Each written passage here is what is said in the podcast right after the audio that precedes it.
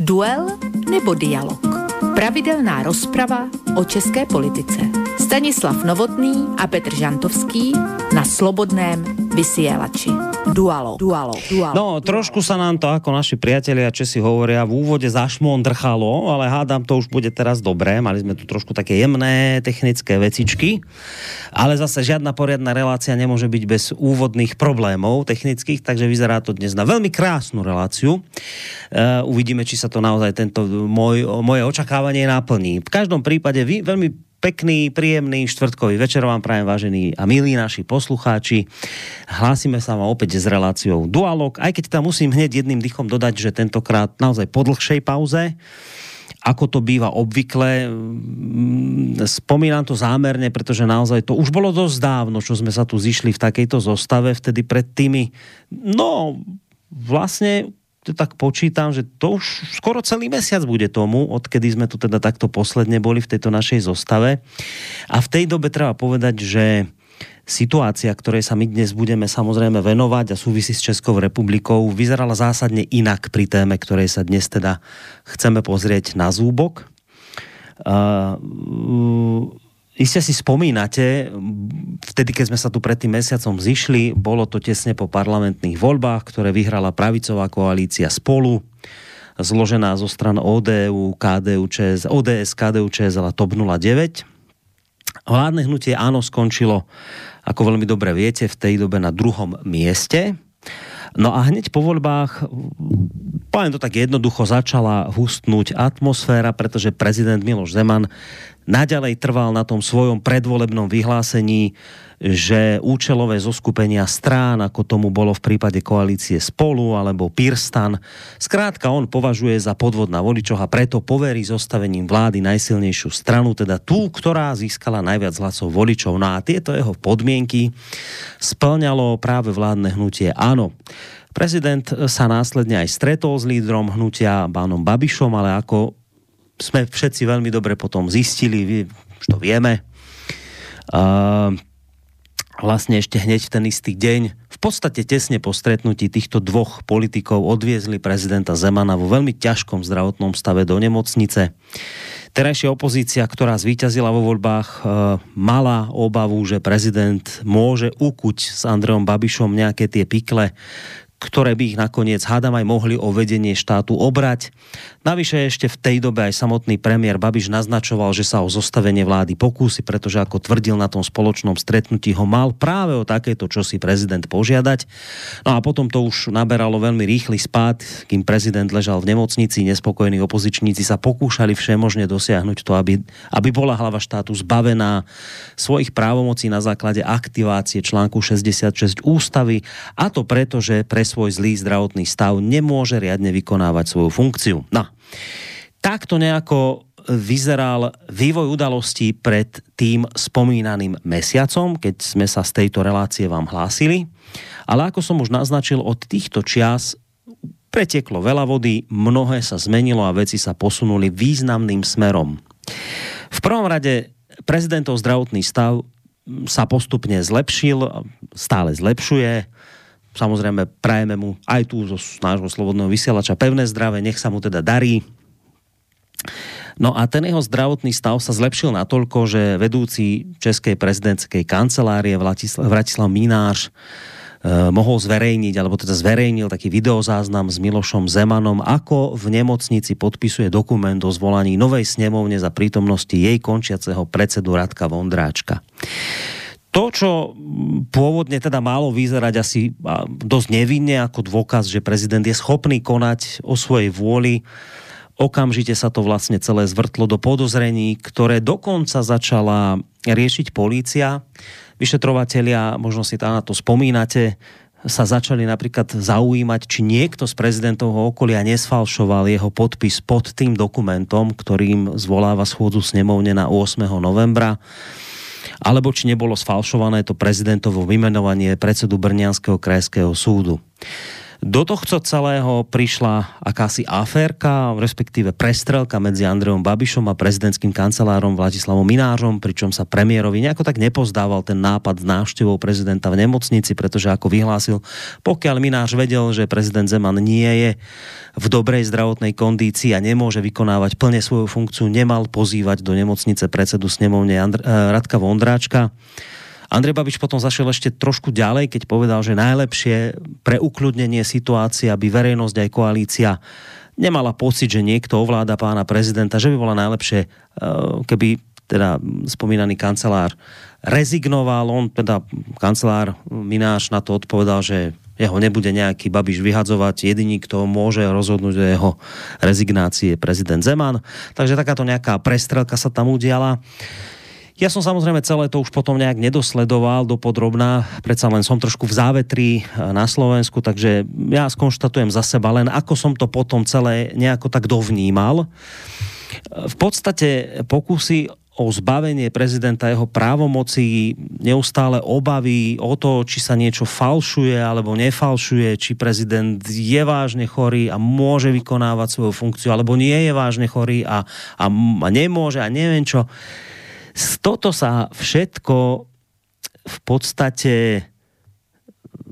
akoby skončilo takým šibnutím čarovného prútika a to hneď v momente, ako médiami preletela koncom minulého týždňa správa e, toho znenia, že český prezident Zeman plánuje vymenovať za nového premiéra Petra Fialu, lídra víťaznej koalície Spolu. Mal sa takto Zeman vyjadriť v rozhovore pre istú rozhlasovú stanicu s tým, že mal teda povedať, že áno, že súhlasí s tým, že vláda musí vzniknúť veľmi rýchlo. A ako sa ďalej v tejto správe potom konštatovalo, doslahujúci český premiér Andrej Babiš podľa Zemana nemá záujem o premiérske kreslo. Dôvod je jednoduchý, hovorí prezident Zeman. S Babišom nechce nikto jednať.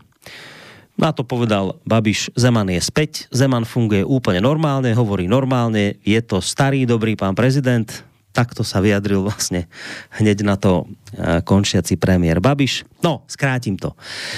Po tejto správe, skrátka som to tak nejak pocitoval a cítim dodnes, po tejto správe, že teda všetko sa utrasie, dobre, vy ste vyhrali voľby, tak vás menujem, zostavte vládu, Fialovci a spol, tak po tejto správe nastali úsmevy, vlastne taký happy end na strane víťazov volieb, aspoň teda vravím, ja som to tak nejak pocitoval, možno je to inak, možno ma moji dvoja, dvaja priatelia dualogovi veľmi rýchlo zorientujú v tom, že som to vnímal celé zle. No a ako to išlo ďalej, to už mnohí z vás veľmi dobre viete. Líder koalície spolu Petr Fiala hovoril následne s prezidentom Zemanom. On sám teda potvrdil, že hlava štátu jeho vládu vymenuje v priebehu pár týždňov. Fiala takisto povedal, že Zeman e, po pondelkovom ustanovujúcom zasadnutí poslaneckej snemovne parlamentu Českej republiky príjme demisiu vládu dosluhujúceho premiéra Andreja Babiša. Mimochodom práve správa z dnešného dňa hovorí o tom, že sa tak už aj stalo, teda že menšinový vládny kabinet premiéra Babiša, ktoré tvorí jeho hnutie ANO a ČSSD, schválil svoju demisiu, ktorú už prezident aj medzičasom prijal.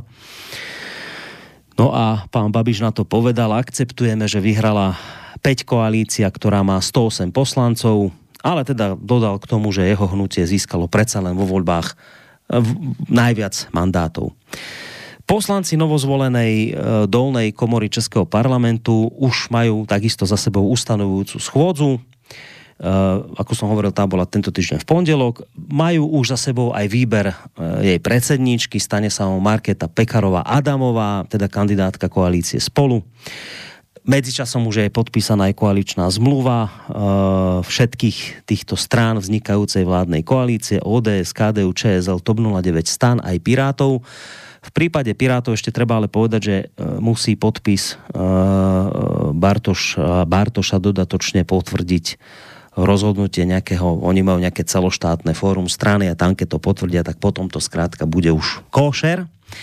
No, takže zkrátka, dobre, vážení poslucháči, happy end sa udial v Českej republike, happy end, všetci sú spokojní, dnes už nikoho netrápi, či prezident môže a nemôže fungovať a ako funguje, lebo nakoniec povedal, dobre, podpíšem to, budem vás menovať a, a zrazu všetko utichlo. Tak približne takéto veci sa udiali u našich západných susedov. Takto približne nejako som to ja aj celé vnímal, že, že tak vážne utíchli po istých udalostiach. No a toto všetko sa tu zomlelo vlastne za ten čas, ako sme sa tu posledne stretli. Pred tým mesiacom sme tu spolu boli a za ten mesiac sa vlastne toto všetko udialo. No. Tak zhruba o tomto, čo sa vlastne za ten mesiac zomlelo, aj o tom by mohol byť, uh, mohla byť dnešná relácia Dualog, pri ktorej počúvaní vítam samozrejme v prvom rade vás, vážení poslucháči, a budem veľmi rád, keď sa aj zapojíte.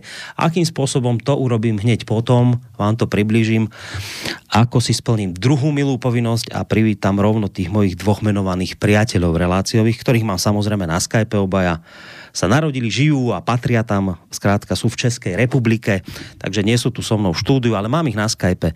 Prvým z nich je Stanislav Novotný, bývalý policajný prezident a toho času prezident Asociácie nezávislých médií, náš moderátor relácie na Prahu zmien. Stando, vitaj. Dobrý večer, přátelé, dobří Pet, dosud nepředstavený Petře a Borisy. Eh, dobrý večer, vážní posluchači. Ďakujeme veľmi pekne. Dosud nepredstavený Petr Žantovský už sa v tejto chvíli stal predstaveným. už je predstavený, ale nie, nejakého řádu, len tak teda predstavený, že už je, že už vieme, o koho ide, ale ešte treba dodať, že je to mediálny analytik, učí na vysokej škole, publikuje a zároveň je to spolumoderátor tiež jednej z našich relácií, okrem dualogu, e, samozrejme ešte aj relácia Triangel. Takže Petře, dobrý večer aj tebe. No, dobrý večer tobě i Standovi a hlavně našim posluchačům a posluchačkám, ať už jsou v tom širém světě, světě kdekoliv. Já už jsem se malinko zarazil, že po té, co jsem se minule distancoval od jakéhokoliv prezidentství čehokoliv, takže teď ještě dostanu na krk nějaký ten církevní e, statek, že teda jsem ten představený, no, nejsem. Pámbu zaplatím, nejsem ten nahoře na mě myslí a chrání mě před všemi funkcemi a já jsem mu za to velmi vděčen. Takže vážení přátelé, dobrý večer. Dobrý večer samozrejme tebe, dobrý večer ešte raz všetkým našim poslucháčom. Teraz im dlžím do vysvetlenia toho, akým spôsobom, ak ich touto našou debatou nejakým spôsobom zaujmeme, ako budú môcť do nej zasiahnuť. Ja viem, že oni to vedia, ale ja im to rád pripomeniem, lebo však opakovanie je matka múdrosti. Takže maily píšte v podstate už od tejto chvíle na adresu studiozavináč slobodnyvysielac.sk ak nechcete písať mail, je tu možnosť písať cez našu internetovú stránku, nájdete tam zelené tlačidlo otázka do štúdia, takže aj takto sa dá prispieť do našej diskusie. No alebo potom stará osvedčená klasika telefón 048 381 0101. Teraz trošku zvážneme, zvážnieme, hoci teda nie, za normálnych okolností by nebol dôvod, pretože tradične je to tak, že po týchto našich úvodných oťukávačkách a technických záležitostiach vždy vyzývam Petra k tomu, aby nám teda predstavil predstavil uh, hudobný šat, do ktorého sa zaodejeme v rámci tejto relácie. Samozrejme, tie pesničky pripojil aj dnes, ale nedá mi nespomenúť v tejto chvíli, a ja to naozaj len tak ako spomeniem, ako laik totálny, toto zrejme budete s Petrom Kršiakom rozoberať asi detálnejšie vo vašej relácie Triangel, ale nedá mi spomenúť to, že včera odišla veľká slovenská legenda, hudobná Miroslav Mekyš Birka, to je človek, pri ktorom už, už ja som v podstate vyrastal. E, do významnej miery sa samozrejme po tej hudobnej stránke podielal on na tom, ako som ja vyrastal v tom hudobnom svete, aj keď ja teda naozaj som v tomto smere hudobný naháč a všetko ostatné ale teda naozaj u nás na Slovensku to bola prostě významná osobnosť, ktorá včera odišla. A samozrejme ne, teraz to nehovorím preto, že máme meniť nejakú hudobnú stránku tejto, tejto relácie, to ani náhodou, nakoniec my sme už dnes venovali uh, niekoľko hudobných blokov uh, práve tomuto spevákovi, ale predsa len tým, že Petr sa v tej hudbe orientuje, význá sa v nej, a teraz netvrdím, že zrovna to mal byť jeho šálok kávy, ako sa hovorí, ale asi by bolo trošku hriechom túto smutnú udalosť opomenúť. To samozrejme neznamená, že len Petr sa má vyjadriť. Ak Stando cíti tiež potrebu, tak budem len rád. No zkrátka, Petře, zomrela nám takáto veľká hudobná legenda. Čo na to vravíš? Tak já jsem, když jsem se to dozvěděl včera, tak jsem na chvilku zauvažoval, jestli nemám změnit ten playlist na dnešek. A pak jsem si říkal, že by to nebylo vůbec úctivý vůči samotnému Mekyšbirkovi, protože jeho písničky dávaly radost. E, to je, myslím, to nejdůležitější, co se o něm dá říct. On sám o sobě byl člověk velmi milý, vstřícný, otevřený, všichni, kdo na něj vzpomínají, vzpomínají nějakými podobnými slovy, protože to byl takový nezávodný rozdávač radosti. Durový písničky, potomek té filozofie a harmonie Beatles a tak dále. To všechno se o něm dá říct a bylo by strašně nevkusný zneužít toho, toho smutného okamžiku k tomu, aby jsme teď tady drtili jeho písničky mezi tématama, které budou úplně jiný, které budou nevkusný, hnusný, eh, směšný, tragikomický a tomu Mekimu by to určitě strašně uškodilo. Takže já teda mimochodem mě říkáš Šálekče, já jsem na něm svým způsobem vyrůstal taky. Si vzpomínám první písničku Mekyho Žbirky se s kapelou Modus, to byla, to byla cover verze východoněmecký kapely Kreis a ta písnička se jmenovala Kat sa láské bránil. A bylo to takový disco, takový hodně, eh, hodně dobový. Eh, a ten Meky v té době, tomu mohlo být taky 19, prostě mladý kluk, ještě měl v obličeji trošku e, ty pozůstatky po nějakých neštovicích, byl takový jako e, takový nevyskákaný, řekl bych, a mě byl v té době strašně sympatický, protože jsem si říkal, když takovýhle obyčejný kluk, on má taky snad někde nějakou písničku, která se snad jmenovala Obyčejný chalan, nebo tak nějak podobně, jestli si to nepletu, ale myslím, že to je, že to je docela, docela vhodná e, metafora k jeho, k jeho Eh, imidži a k jeho vystupování, tak takový obyčejný kluk prostě dokáže dělat dobrou muziku, tak to dokážeme všichni. A to bylo pro nás jako velice posilující. Já konec konců nejsem o to mladší než on, takže, takže jsem, jak říkám, na něm svým způsobem vyrůstal. Ano, poslouchal jsem prioritně jinou muziku, hmm. ale toto jsem vnímal s velmi pozitivním předznamenáním. Hmm.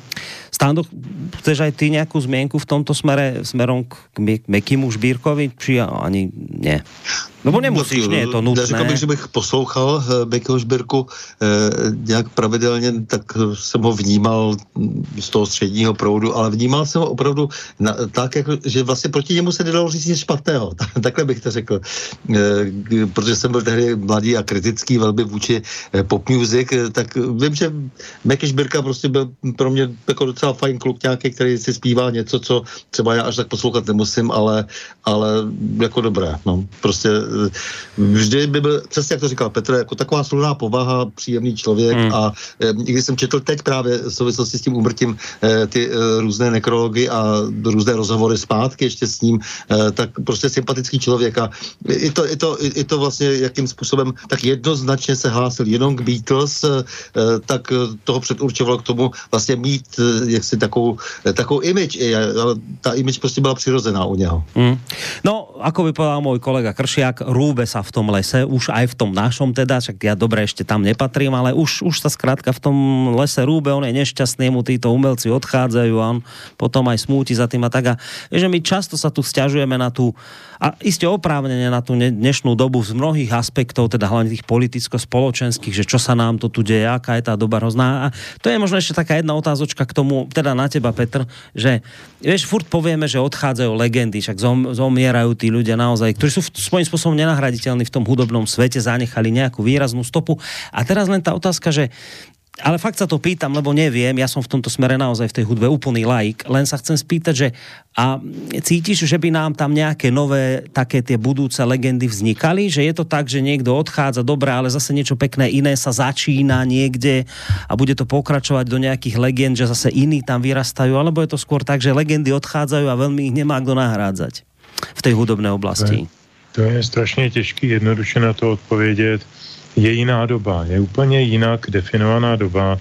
Dnešní mladí vnímají spoustu věcí jinak, než jsme vnímali my. Pro nás za toho totalismu byl i ten Miro Žbírka světlem na konci tunelu, protože to byl upřímný zpěvák, upřímný kytarista, písničkář, který prostě rozdával radost, tím jsem začal, to je podstatné. Dneska ty lidi dělají průmysl hudební a s něčím jako radost se asi nikdo moc filozoficky nezabývá a eh, jako ty, ta, ta životnost těch stávajících v úvozovkách hvězd je velmi krátká. My jsme vlastně pomáhali těm nepochybným hodnotám té doby tu životnost prodlužovat a prodloužit až do dnešních dnů. Smutný na tom je, ne, já si nenaříkám, že prostě jako odchází legendy a nikdo na jejich místo ne, nechodí. Ostatně to věděl i Bezruč, že jo, když si napsal píse, báseň Kdo na moje místo, pak ji krásně zhudebnil Jarek Nohavica. E, myslím, že jsme ji tady kdysi i pouštěli e, v rámci dualogu. Ale podstatné je to, že prostě odchází naše mládí a to e, a ty ikony z toho mládí to je velmi truchlivý, protože si na tom pozadí uvědomujeme my, kterým je 50 plus nebo 55 plus, eh, že ten čas má svý demence a má, svý, má svou konečnost a eh, vytrácejí se z našeho světa eh, hezký věci a zůstávají tam ty hnusy. Hmm. A o těch hnusech se asi dneska budeme bavit. Bohužel. Určite, určite, aj keď teda v úvode tej relácie po pesničke ešte mám na vás veci, ktoré by som sa vás chcel ešte trošku mimo témy opýtať, ale nebude to už po tejto hudobnej stránke smerom k Mirovi Žbírkovi. Už si povedal, Petře, že teda nemenil si hudobnú stránku tejto relácie, čo je podľa mňa v poriadku, lebo vyberal si pesničky tak, aby tematicky ladili s tým, o čom sa budeme rozprávať, tak teda pod nám povedať, že čo si zahráme na úvod. Tak já jsem dneska vybral čtyři písničky různých autorů a v každém, eh, v každé té písničce je obsažena nějaká ironie. Já totiž mám takový pocit, a určitě nejsem sám, že i těmito volbami a tím vývojem v Evropě, volbami v Německu, vývojem ve Spojených státech se řítíme do něčeho, co známe až příliš dobře z minulosti. To je jakýsi komunismus, jakýsi totalismus, Eh, kdy vládne blbství, eh, blbými prostředky, blbými slovy, eh, s primitivnělými frázemi a, a jako mnoho lidí je s tím spokojeno, protože se rozhoduje za ně, nemusí podstupovat to nebezpečí, že se rozhodnou sami a špatně a tak dále, a tak dále. Čo já jsem na dnešek vybral opravdu z notně ironického pohledu písničky, které se vyjadřují tady k tomu tomu eh, postoji. Já mám pocit, tak jako zpívá Nohavice v jedné písničce, že on tam píše, zpívá um, zrozen v komunismu, umřu v komunismu.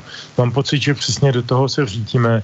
A tak jsem tedy tu úvahu o tom našem uh, povolebním uh, blbnutí uh, doplnil písněmi, které se vztahují velmi silně k tomu komunistickému režimu hmm. a k tomu budování. Takže jsme začín, začněme Karlem Krylem, klasikem, který natočil na jednom soukromém koncertě kdysi dávno, před mnoha, mnoha lety, eh, pár budovatelských písní, tak si je pojďme připomenout, do čeho vlastně jdeme. Tak, dobre, všetko podstatné bolo povedané na úvod.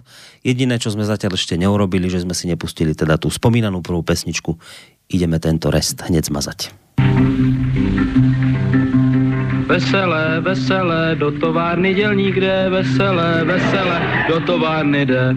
Vesele se usmívá, když mu soustruh zaspívá, veselé, veselé, do továrny jde. Řekni mi, řekni mi, maminko moje, O čem si zpívají v továrnách stroje? O čem si zpívají v továrnách stroje? Zpívají, zpívají jako ti ptáci, ať lidé rádi jsou, že mají práci. Lidé rádi jsou, mají práci. Až jednou proletariát porazí kapitalistický řád.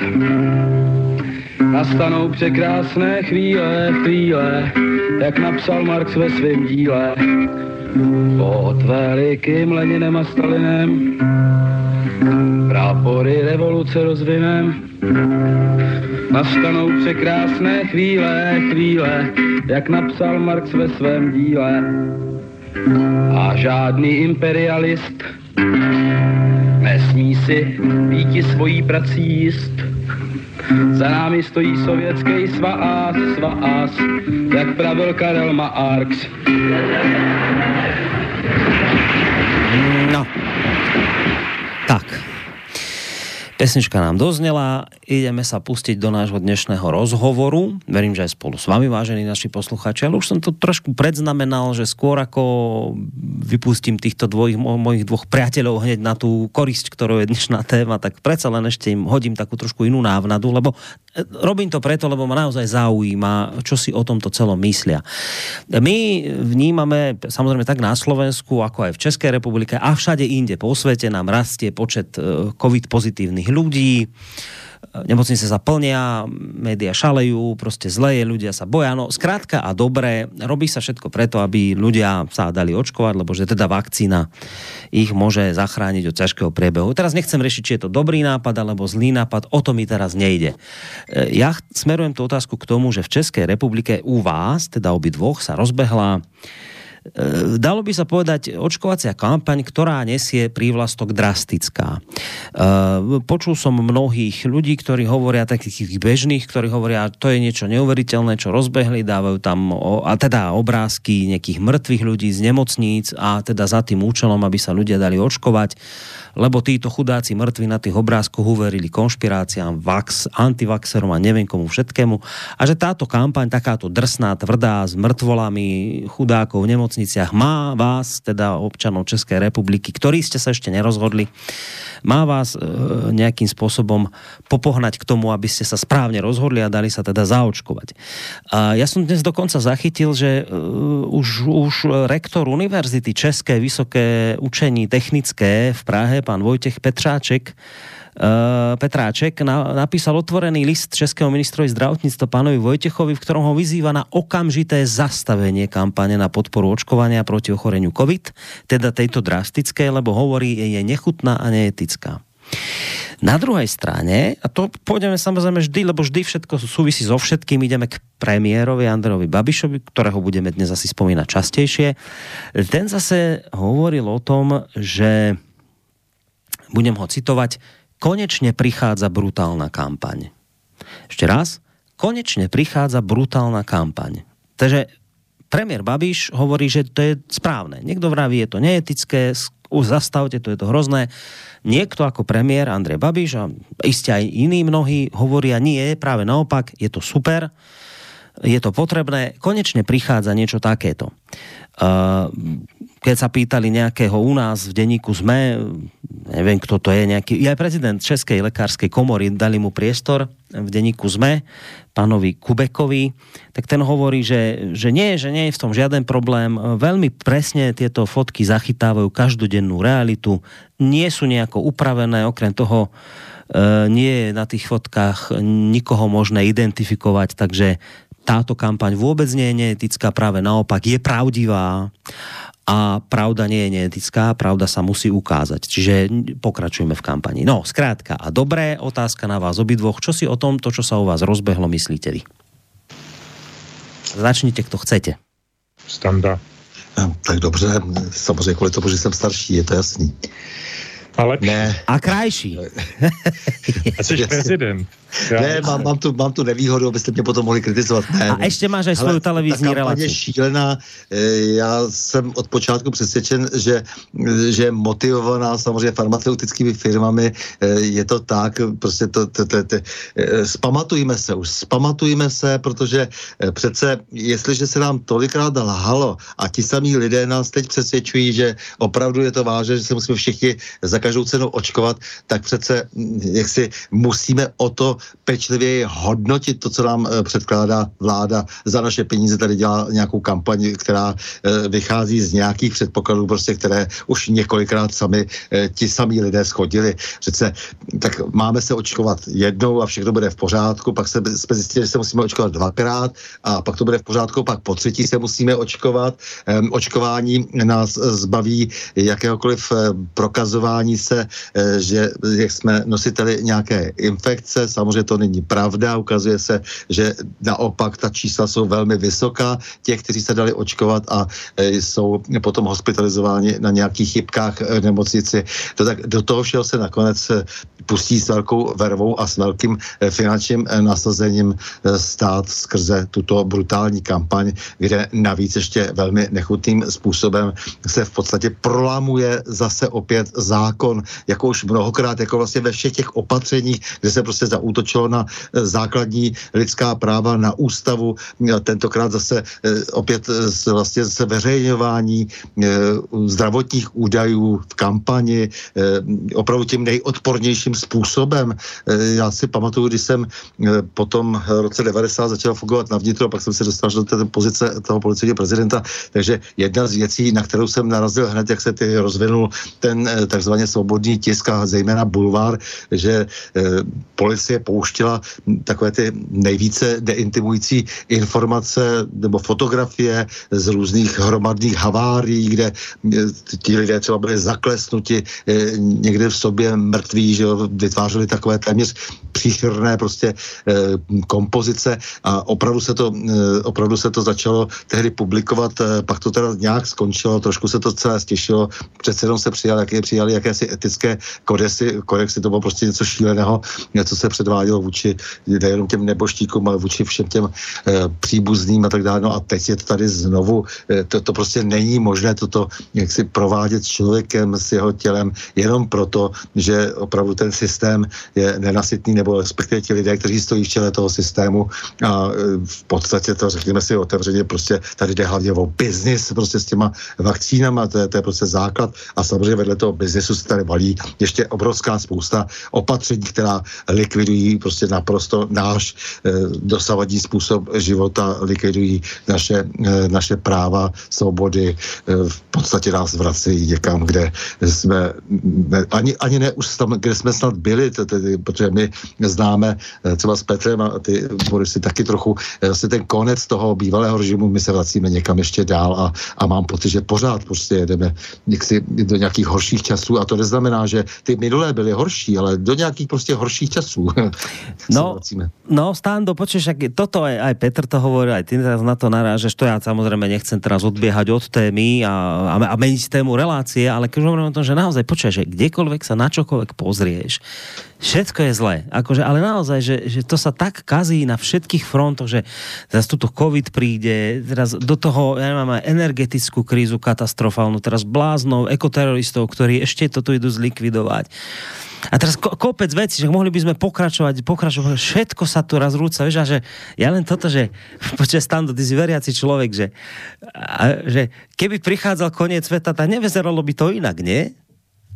No ne, tak eh, samozřejmě, po, pochopitelně eh, různí, jak se eh, vyvolávači konců světa mm, jsou jako na koni, jsou na svém prakticky, protože celá ta řada věcí, prostě, které se dějou, tak se opravdu dějou jaksi z lidského dopuštění v podstatě a, a mm, ano, vypadají tak, že prostě už jako zase ta míra toho, těch našich lotrovin natolik jaksi přetéká z toho, z té místy toho života, že je nutné, aby nějakým způsobem jsme byli skroceni, aby jsme vráceni byli zpátky, anebo hmm.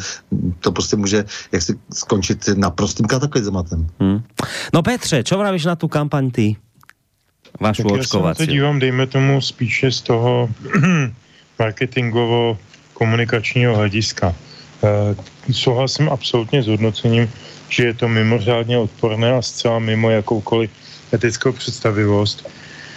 Já jsem ty fotky viděl, musím říct, že jsem se styděl za to, že se na ně dívám trošku, jo. Díval jsem se na ně ze studijního důvodu, abych věděl, o čem mám mluvit, nebo o čem mluvím. Ale jako když Babiš oznámil brutální kampaň, tak jsem si neuměl představit, čeho všeho je ta vláda schopna, nebo ministerstvo zdravotnictví. To, že se tam ukazují nahý těla lidí ve velmi těžkém zdravotním problému, eh, než kvůli teda dokonce i eh, zesnulí eh, s jako zabalení do nějakých penálů a nad tím je nápis nevěřili očkování. To je tak brutální svinstvo, který jsme tady snad po roce 89 ještě nezažili. To je opravdu to nejhorší, co si vůbec lze představit. E, nejenom, že to je neetický, že neestetický, prostě je to mimo jakoukoliv představivost nebo jakoukoliv e, pochopitelnost. Takže já jsem strašně proti tomu.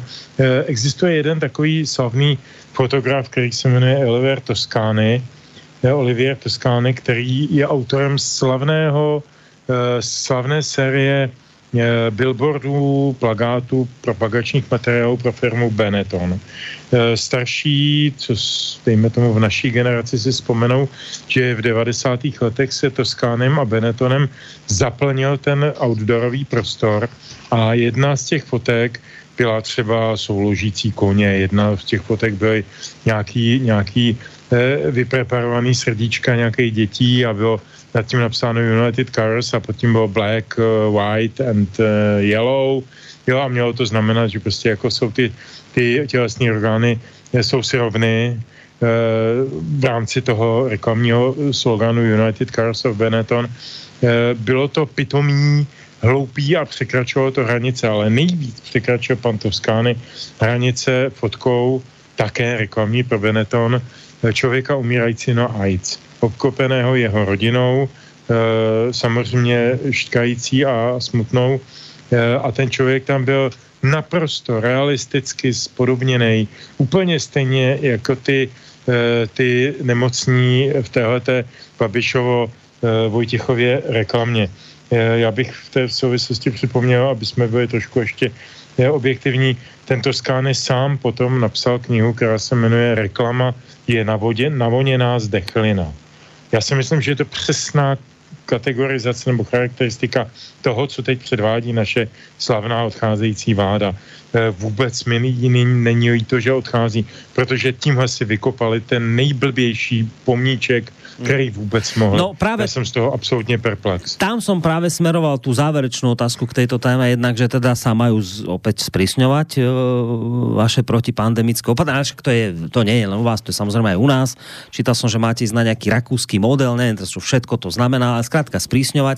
A, čiže toto zanecháva teraz súčasná vláda a zároveň ešte som sa chcel vrátiť k tomu, keď, keď Andrej Babiš hovorí, že konečne prichádza brutálna očkovacia kampaň. Čiže, čiže vravíš, lebo ja, ja nebudem hovoriť o tom, že v tejto relácii zaznievali pozitívne apely smerom, ja neviem, k pánovi Babišovi, ale, ale veľa razy naozaj, keď, keď mu média vaše nakladali, tak tu ste sa to snažili nejakým spôsobom povedzme okresávať, ale... Neutralizovať. Alebo neutralizovať, dobre.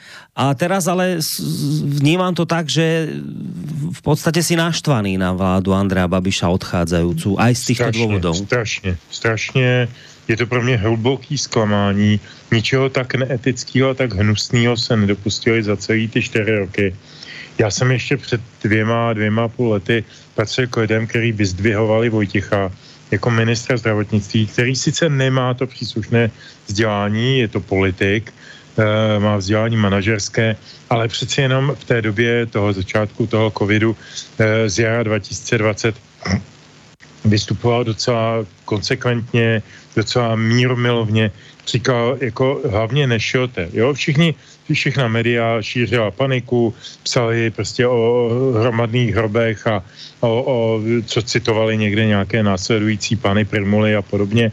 A, a jako dělali z toho opravdu kampaň jako opravdu panickou. A ten Vojtěch tehdy vystupoval jako velmi konsekventně a, a smírně. Tak jsem se ho zastával. Jo, a najednou teď čtu, že stejný člověk se velmi brutálně zastává této brutální kampaně a říká, že je to v pořádku. Já si myslím, že pan Kubek, který, ty si ho citoval prvé, eh, který to ocenil, já myslím, že eh, příští krok už je jenom jediný rezignace z postu prezidenta lékařské komory, protože to, co předvádí tato kampaň, je absolutní pošlapání Hippokratovy přísahy. Naprosto brutální. A jestli to pan Kubek nevnímá, tak ať vrátí diplom doktora a odejde z té komory. Nic jiného e, by nemělo následovat, ale protože jsme v realitě a v Česku, tak víme, že bude oceněn, dostane metal, tam pan Vystrčil ze Senátu ho ocení někde, nebo někdo jiný takový podobný, který tomu taky hodně rozumí, taky jako mu dají nějaký pamětní list za statečnost. Že teda ve pravým okamžiku státotvorně podpořil úsilí vlády, blé, blé, blé. Jo, a to, že to zasahuje všechny ty lidi, ty, který, a to, to počítejme se mnou, eh, tady prostě několik desítek tisíc na ten, eh, na ten covid zemřelo, nebo s tím covidem. Tyto všichni lidi se právem cítí dotčení, protože se si představějí tam na tom snímku toho svýho zesnulého. To je něco, co nikdo nebere v úvahu. To je přece neuvěřitelný. Jo, další, ti, co jsou teď na těch jípech a v těch špitálech, tak si říkají, hergot, tak mě tady taky natočej. Můj tedy s proměnutím holý zadek e, s nějakýma trubičkama nebo, nebo e, lékařským nějakým, nějakou ambaláží, tak jako jsem bezprávná v opice, ze kterou si tady bude dělat každý, co chce. E, co to je za zem, co to je za stát, co to je za vládu. Jo, a tyto všichni lidi jsou naprosto oprávněně naštvaní. A ta vláda tedy v tuto chvíli e, opravdu pámbu zapadě odchází. Bohužel pre, predikuju, že ta následující nebude e, lepší, spíše naopak.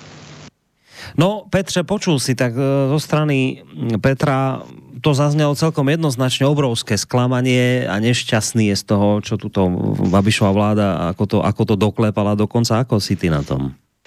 Jo, to, to tak já jsem samozřejmě na tom e, velmi kriticky celou tu dobu, ale tak, víš, že vyjadřuji velmi e, jaksi kritická stanoviska od samého počátku celé té, e, celé té covidové doby, všech těch opatření, která jsou prostě šílená, neadekvátní, nesmyslná a samozřejmě ty lidé jako Vojtěch neměli vůbec co dělat na svých pozicích, to, je, to je myslím jasné celkem od počátku, protože jsou to všelijaké takové podivné vazby, proč tam vlastně byl člověk z někde správního oddělení z Agrofertu, který eh, potom hlídal co si Babišovi ve Všeobecné zdravotní pojišťovně a to se vždycky jako ptám vlastně, eh, proč vlastně tam seděl už jako dopředu eh, před tím covidem zrovna té VZP, která kdyby se teď rozklíčovalo, kam všude posílá, posílala peníze v té covidové době a čím vším vlastně vyčerpala naprosto svoje další možnosti a kvalitní zdravotní péči, péči pro budoucnost, toho se teprve dočkáme to bude jeden z mnoha důsledků toho, eh, co se eh, teď děje, eh, tak budeme ještě velmi překvapeni samozřejmě. No a tak těhle ti lidi, kteří jsou vlastně spojeni v podstatě jenom tedy nějakými poměrně úzkými zájmy a vazbami, kde by mělo spíš bylo zjišťováno být jaksi, kde jaké firmy prostě se, se kolem vakcinace a vůbec prodeje všech možných pomůcek zdravotních v době covidové točí tak bychom byli určitě velmi překvapeni, ale to se zatím eh, nechystá, že by se něco takové prověřovalo. No v každém případě, ne, zklamání, to je slabé slovo. Já vidím, že je to rozjetá mašinérie, že ono téměř nezáleží na tom, kdo eh, další přijde na, tu, na, tu, na tu pozici ministra zdravotnictví a bude to celé krýt, ale ono to vypadá tak, že už jako tady je celá řada lidí, kteří jsou nastartováni už jenom vlastně v té samotné dlouhodobé kampani a teď tady, jak si, která nabrala teď tu nejbrutálnější, nejodpornější eh, protilidskou podobu, eh, takže vlastně to jede už téměř, eh, téměř bez ohledu na to, kdo se chopil politické moci.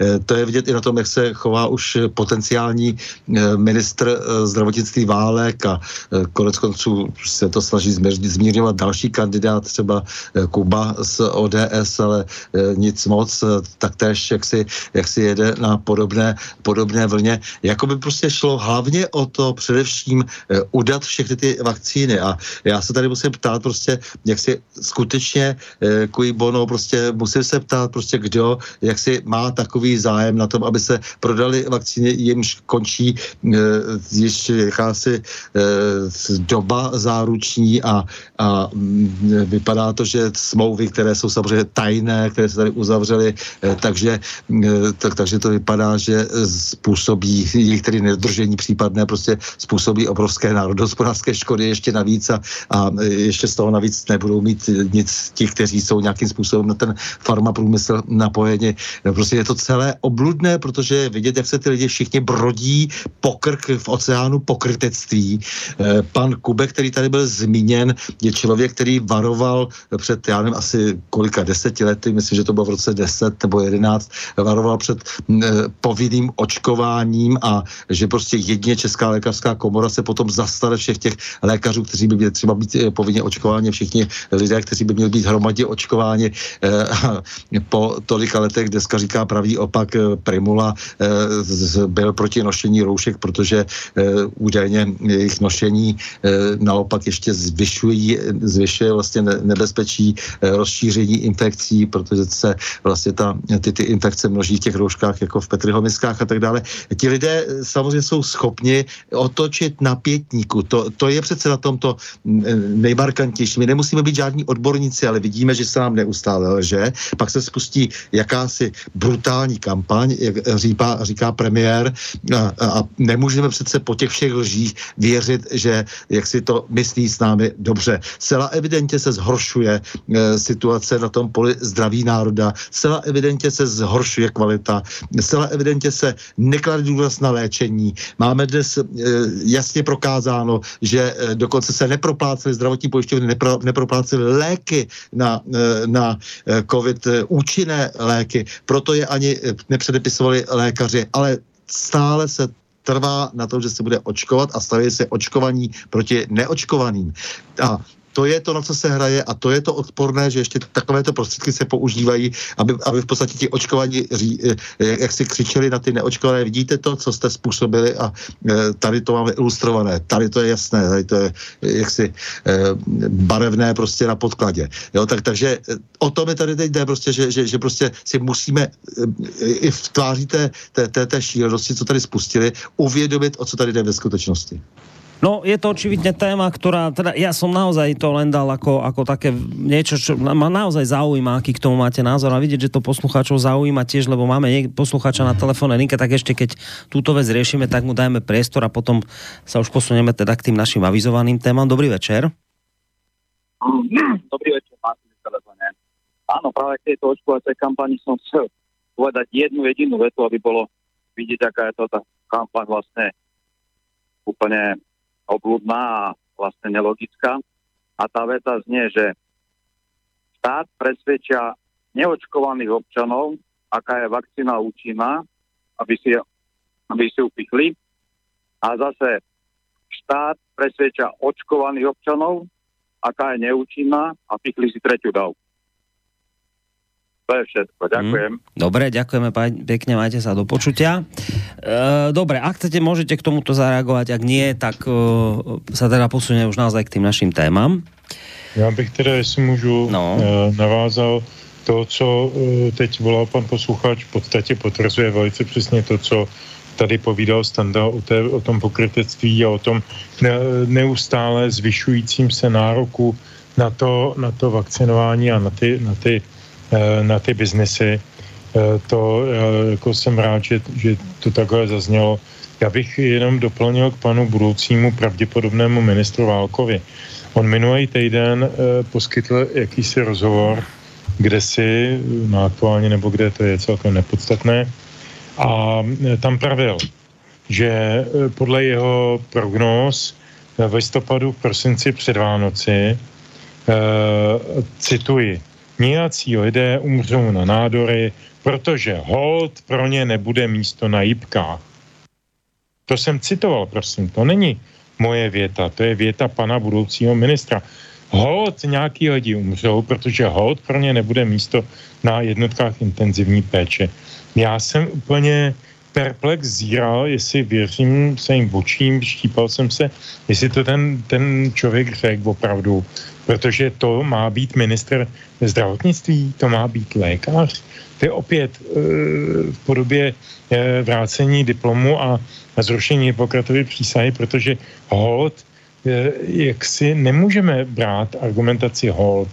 Jestliže někdo má problém, třeba nádor, tak prostě musí být ošetřen. Naše zdravotnictví, tak jak říkal Standa, nefunguje jako léčící, ale jako zachraňovací občas. Eh, vemu to velmi jednoduše, když už se bavíme o tom covidu. Já jsem ho taky prodělal, takže o tom něco vím. Moje žena taky. Takže s dovolením mluvím z naší zkušenosti. My jsme byli detekovaní jako pozitivní v nějaké souvislosti, to je vedlejší, eh, a bylo nám řečeno, že se nám ozve někdo z krajské hygienické stanice. Nikdy, nikdo se neozval, ani jí, ani mě. To ad jedna. To znamená, že jsme propadli nějakým sítem statistiky, prostě neexistujeme v té statistice. To ad jedna, nebo je tam nezájem, nebo je to úplně jedno. Kdyby, a bavil jsem se o tom ze spousty lékařů, kdyby se od prvního okamžiku, zejména u těch seniorských pacientů, nastavila léčba, tak jako to mluvil standard, to znamená ty zakázané léky, hermektiny a tak dále, izoprenosiny, tak, tak by se dalo předejít strašné spoustě kritických e, okamžiků, kdy ti lidé už vlastně ve špatném stavu byli odváženi na ty jibky, kde zabírali teda místo těm nádorovým, e, jak píše pan, pan ministr budoucí, a, e, a mohlo se tomu předejít, ale nikdo neměl touhu tomu předcházet právě proto, že tady z, v podstatě vyhráli peníze. Tady vůbec nešlo o to zachránit životy lidem, zdraví lidem, ne. Tady šlo o to prodat všechny ty sračky, s proměnutím, ještě není desátá hodina, já se moc omlouvám. Myslím tím ty testy, PCR testy, to je obrovský biznis. PCR testy, to je, co, co to je 105 kilo, to je strašný biznis. A proto to platil, platil stát, protože byl máznutý od těch firm, teď to přestal platit, takže on je stále máznutý, ale my to platíme. My, kteří jsme povinni se, se testovat, protože nejsme očkovaní. A protože nejsme očkovaní, tak nesmíme do hospody, nesmíme na kulturu a tak dále. Vytváří se tady absolutně umělá, umělý vnitřní třídní boj a je to záměr. Je to záměr postavit lidi proti lidem.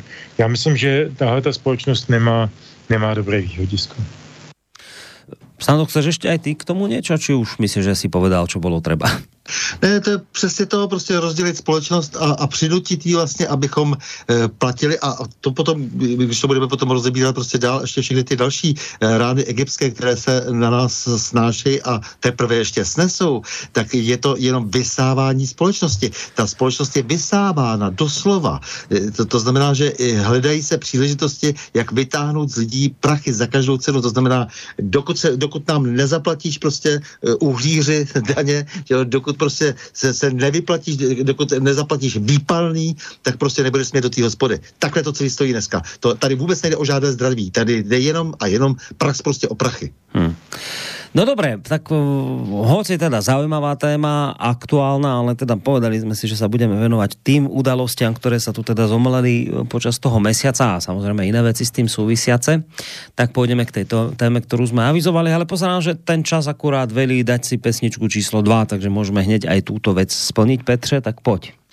Určitě ano, Boris, jenom jedna drobná připomínka. Hmm. V podstatě i to, co jsme doteďka probírali, velmi úzce souvisí s tím, hmm. o čem chceme mluvit dál, hmm. protože celá ta záležitost eh, výměny vlády, eh, povolebního uspořádání a tak dále, všechno tohle je podmíněno tím biznesem, o kterém mluvil Standa. Čili my jsme nebyli mimo mísu.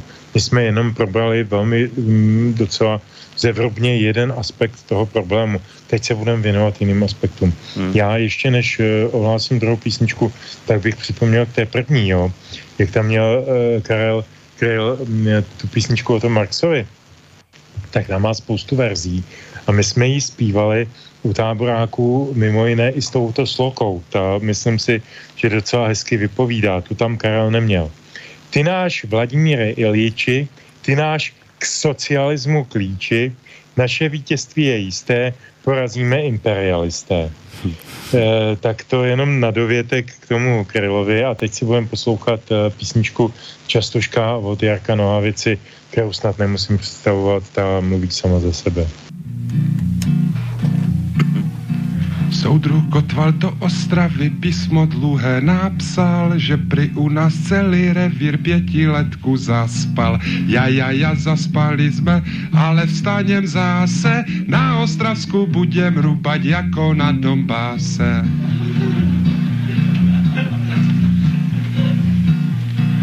Uhla málo pro fabriky, pro socialismus, to by nás mohl Truman přes pazury písnut.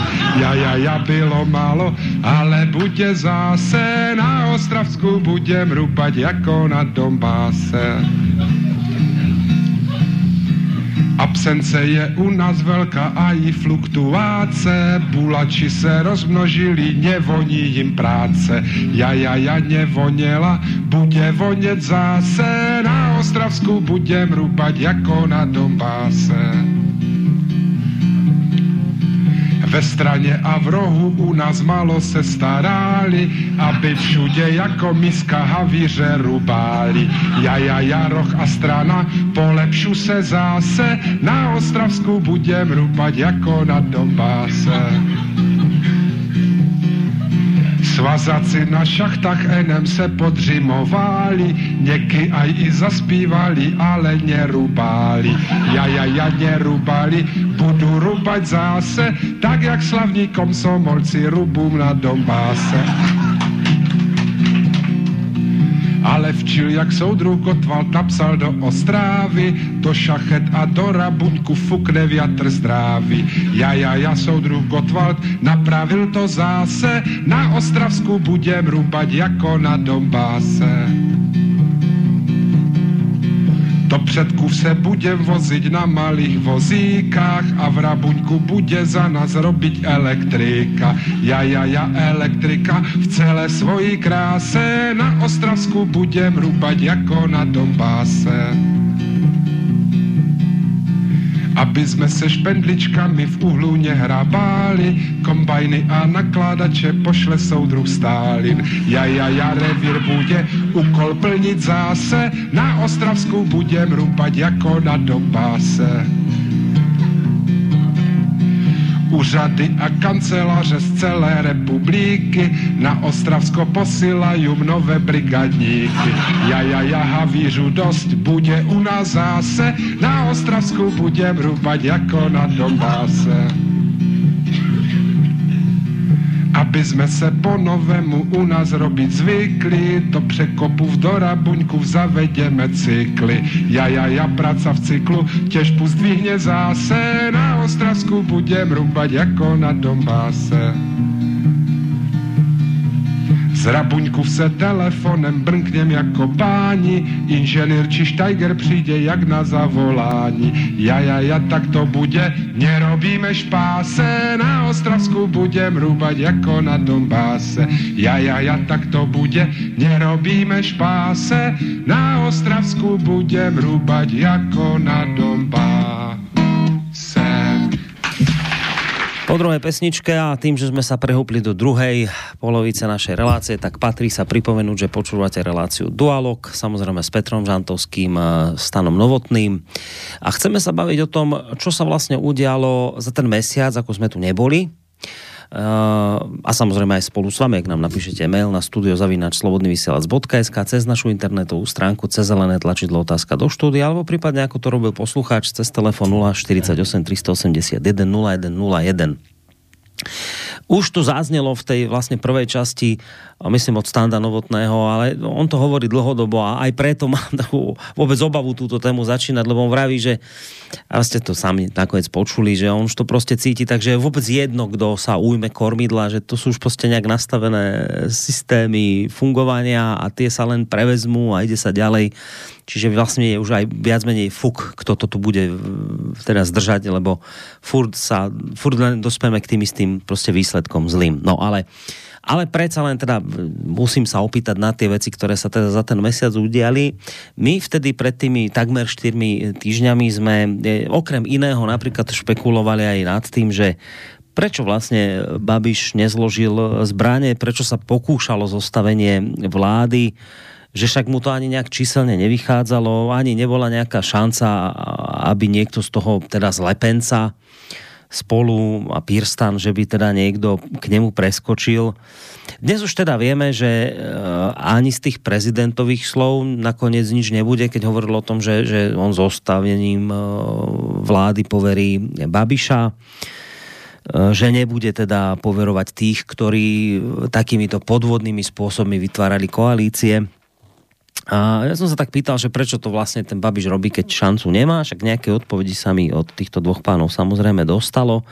A prezident už teda najnovšie povedal, a počuli sme to v tom mojom úvode, kde hovorí, že zostavením vlády poverí Petra Fialu, víťaza volieb a jeho teda tú spomínanú koalíciu a aj dôvody povedal, že teda robí tak preto, lebo že už teda Andrej Babiš nie je ochotný ďalej hľadať nejakú cestu, ako aby teda vládol v krajine on.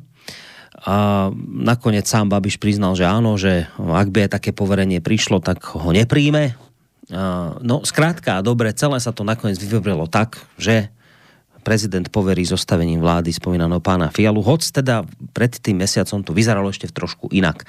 Tak tá moja úvodná otázka je, že či vás prekvapil tento vývoj, a vůbec ten postoj prezidenta, že teda takto zmenil ten názor, že teda poverí zostavením vlády nakoniec e, tých, ktorých pôvodne označoval ako tých, ktorí teda podvodnými spôsobmi zostavovali koalíciu. Či vás nejakým spôsobom prekvapil aj postoj Babiša, ktorý akoby zložil tie zbraně, už nechce bojovať, vraví, pôjdem do opozície, som s tým vyrozumený. Skrátka, dobre, celý ten vývoj za ten mesiac, ktorý sa v tomto smere udial medzi prezidentom a Babišom, vás v niečom prekvapil?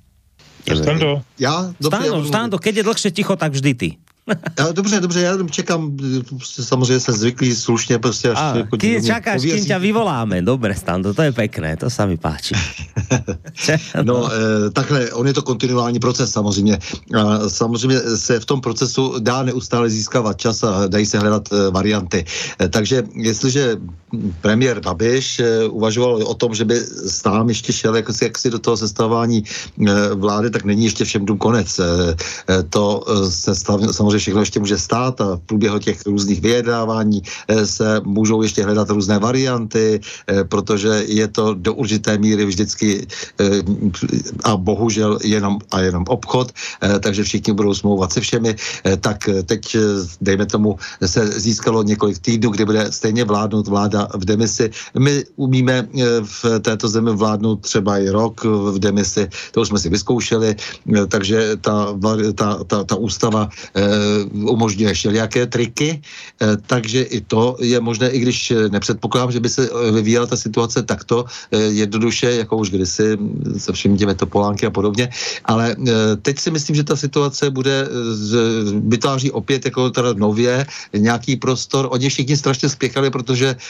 samozřejmě mohli získat, ti, kteří by tedy získali ty mimořádné pravomoci, mohli získat prostě určitý, určitou výhodu v tom všem vyjednávání, eh, kdyby tedy odstavili eh, prezidenta od eh, moci. Ale protože potom už jako ten čas utekl a ty si říkal, že najednou se tak ta scéna sklidila, když pan prezident tedy řekl, že pověří Petra Fialu sestavováním vlády, tak ono se to uklidilo už proto, protože v podstatě na to nebyl žádný čas. Ono už bylo zbytečné spekulovat o tom, jak tedy si najednou rozdělí předsedové, eh, nebo zejména tedy se, předseda Senátu, jak dostane nějaké nové pravomoci, které ještě neměl, a předseda vlády.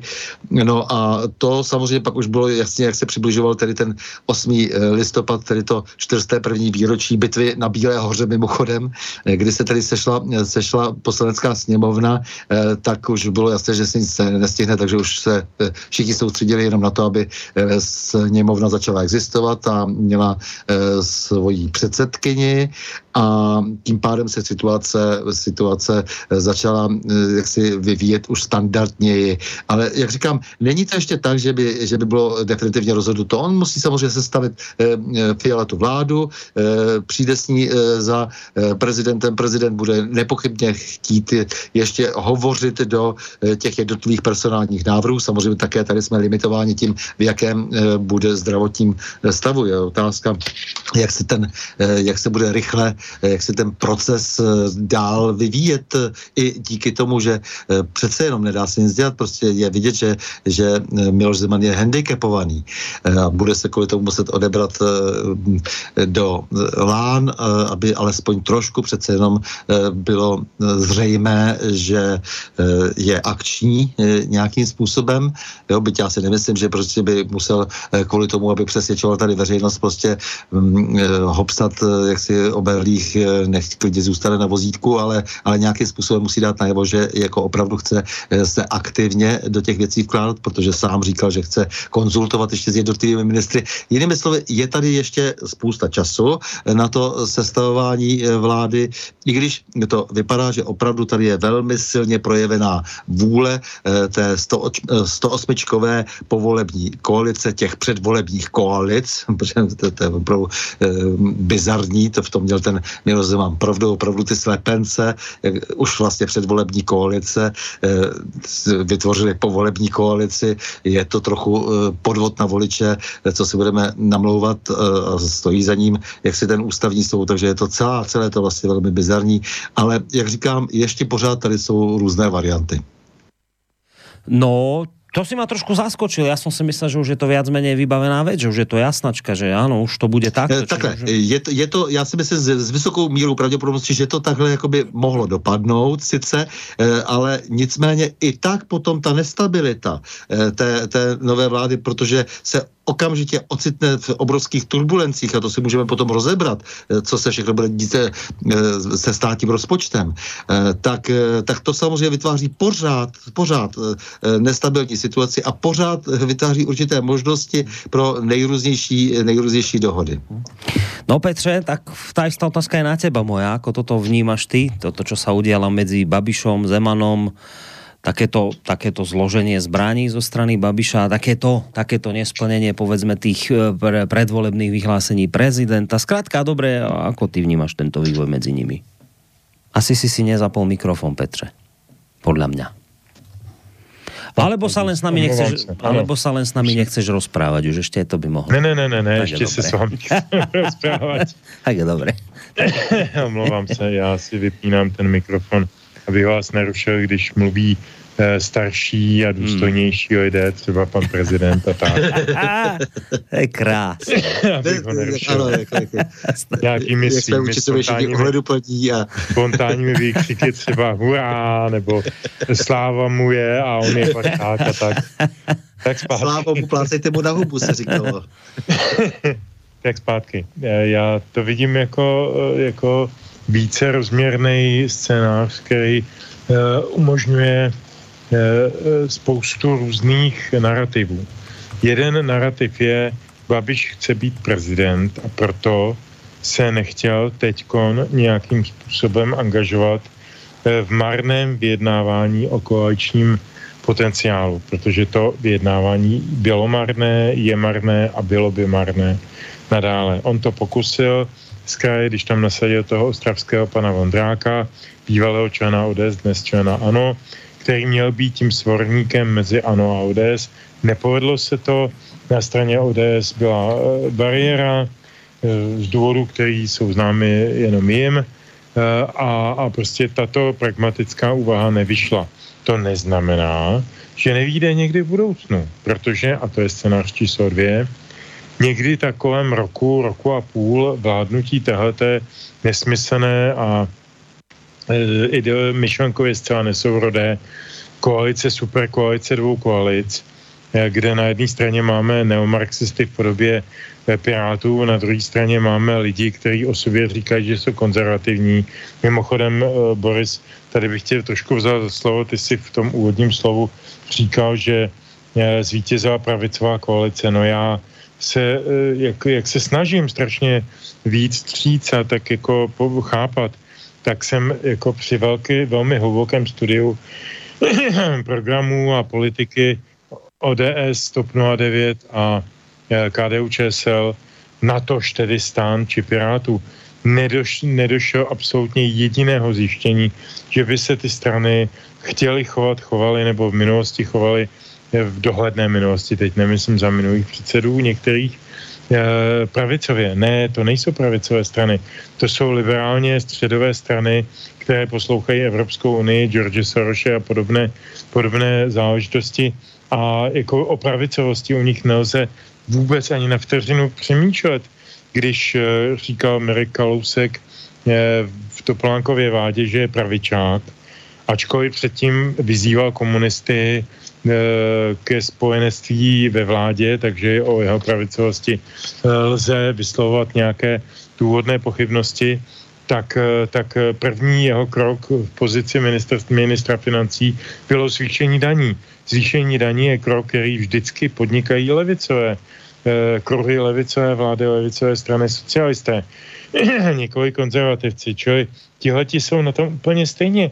Oni teď vyhlásili, že to první, co udělají, kromě toho, že budou hledat národního ptáka, k tomu se ještě možná dostaneme, to je úžasný bod programu no. vládního, tak, tak tam mají daňové úpravy, které jim mají nahánět další a další peníze do státního rozpočtu, které oni budou přerozdělovat. Mají to být zvýšené spotřební daně na nějaké potraviny, které oni uznají za nezdravé nebo prostě nevhodné, já nevím, které to jsou, to radši nevříkají. Prostě každopádně zvyšují daně. To nedělá konzervativní nebo pravicová koalice, strana nebo jakýkoliv subjekt jo, politický. Čo je, to není pravice. To je jedna věc.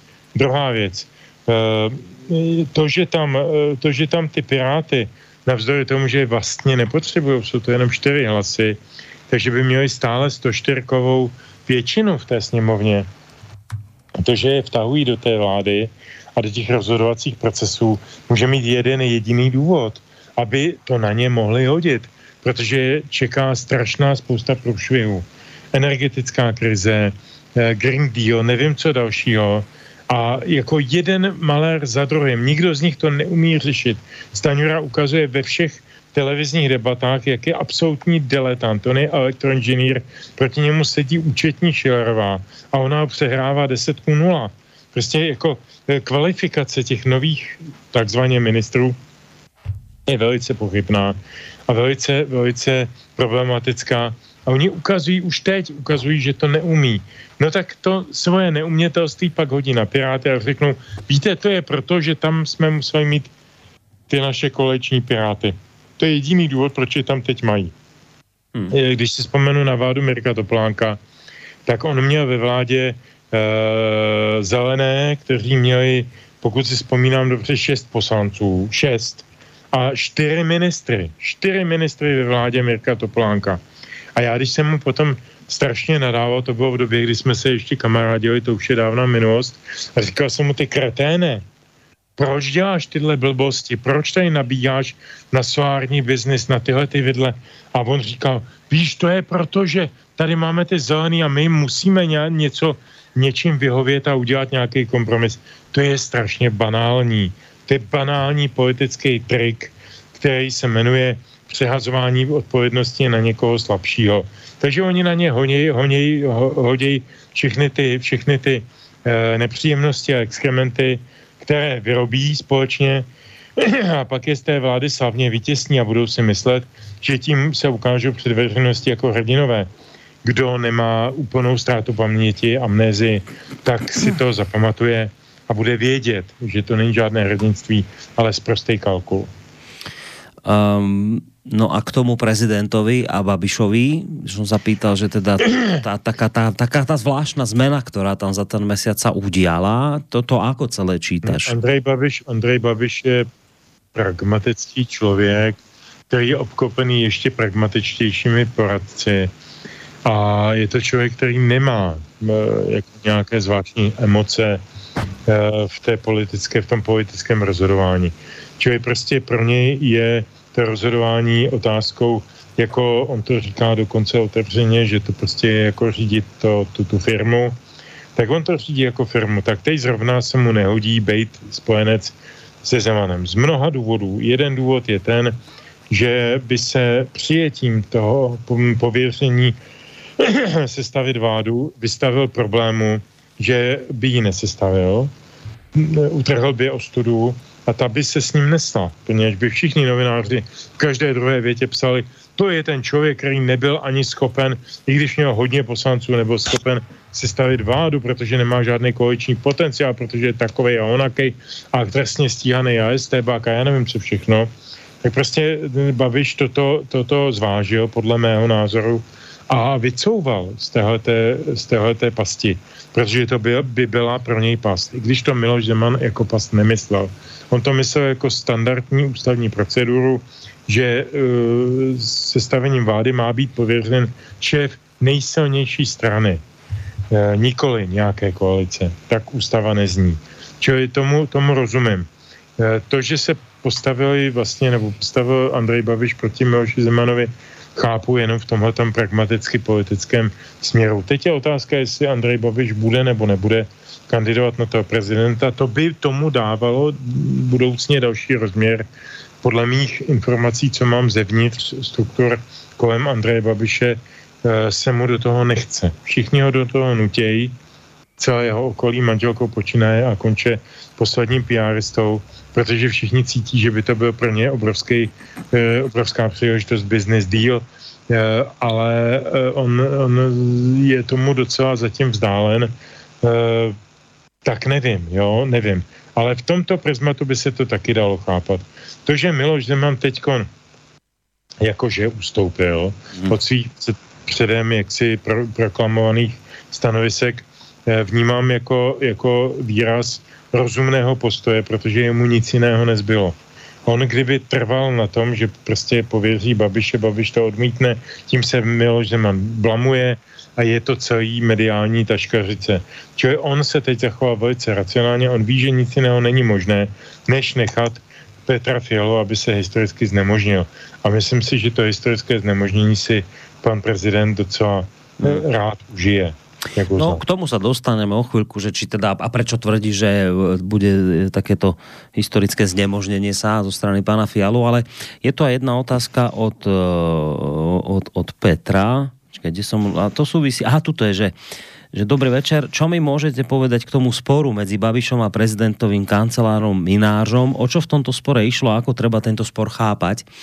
Uh, práve preto som teraz ten mail prečítal, lebo bavíme sa o týchto dvoch politikoch, ktorí teda v mnohom spolupracovali a teraz sa začínajú objavovať aj na pozadí toho toho prípadu, ktorý ja som v úvode len tak ako spomenul medzi rečou a na ktorý sa pýta aj poslucháč, tak začínajú sa také objavovať tvrdenia, že, že je tu spor medzi, že, že, že teraz sme akože svetkami vojny začínajúce medzi, medzi Babišom a Zemanom a že táto vojna bude teda ďalej pokračovať, až, až teda má dospěť k ich nejakému rozhádaniu. Takže, takže to je otázka, že na vás obidvoch, že, že či teda môžeme naozaj hovoriť už o nejakom začiatku vojny medzi týmito dvoma politikmi, ktorí doteraz skôr tú vojnu teda nevyhľadávali a spolupracovali. A potom aj k otázke toho, toho sporu, tam vlastne ten eh, prezidentov kancelár Mináš, ktorý tam robil to, to, to video, mal tam tlačovú besedu, potom sa na to hneval e, Babiš, však to zaznelo v tom úvode, čiže pýta sa poslúchať, že čo je za týmto sporom, ako ho vnímať a jak tomu dodávam tú otázku, že či môžeme hovoriť o nejakej začínajúcej vojne medzi Babišom a, a, a, a Zemanom. Asi můžu, tak no, dobre, já bych tak, k tomu asi pár slov věděl protože ty lidi obecně osobně všechny znám, o kterých eh, jde řeč, tak bych si to zkusil dát do těchto souvislostí. Eh, za prvé, eh, Andrej Babiš je pragmatik, který nepoužívá v politice žádných emocí. To znamená, využívá toho, co je pro něj vhodné a toho, co považuje za nevhodné, tak to od, odkopává. Pro něj je v tuto chvíli Miloš Zeman přítěž a koule u nohy, tak jako ji nepotřebuje. To za A. Za B, e, jako chová se k němu zdvoře a všechno, ale v zásadě ho nepotřebuje. Toto dlouhodobé spojenectví, které fungovalo, přestalo fungovat Babišovou prohrou v těch volbách.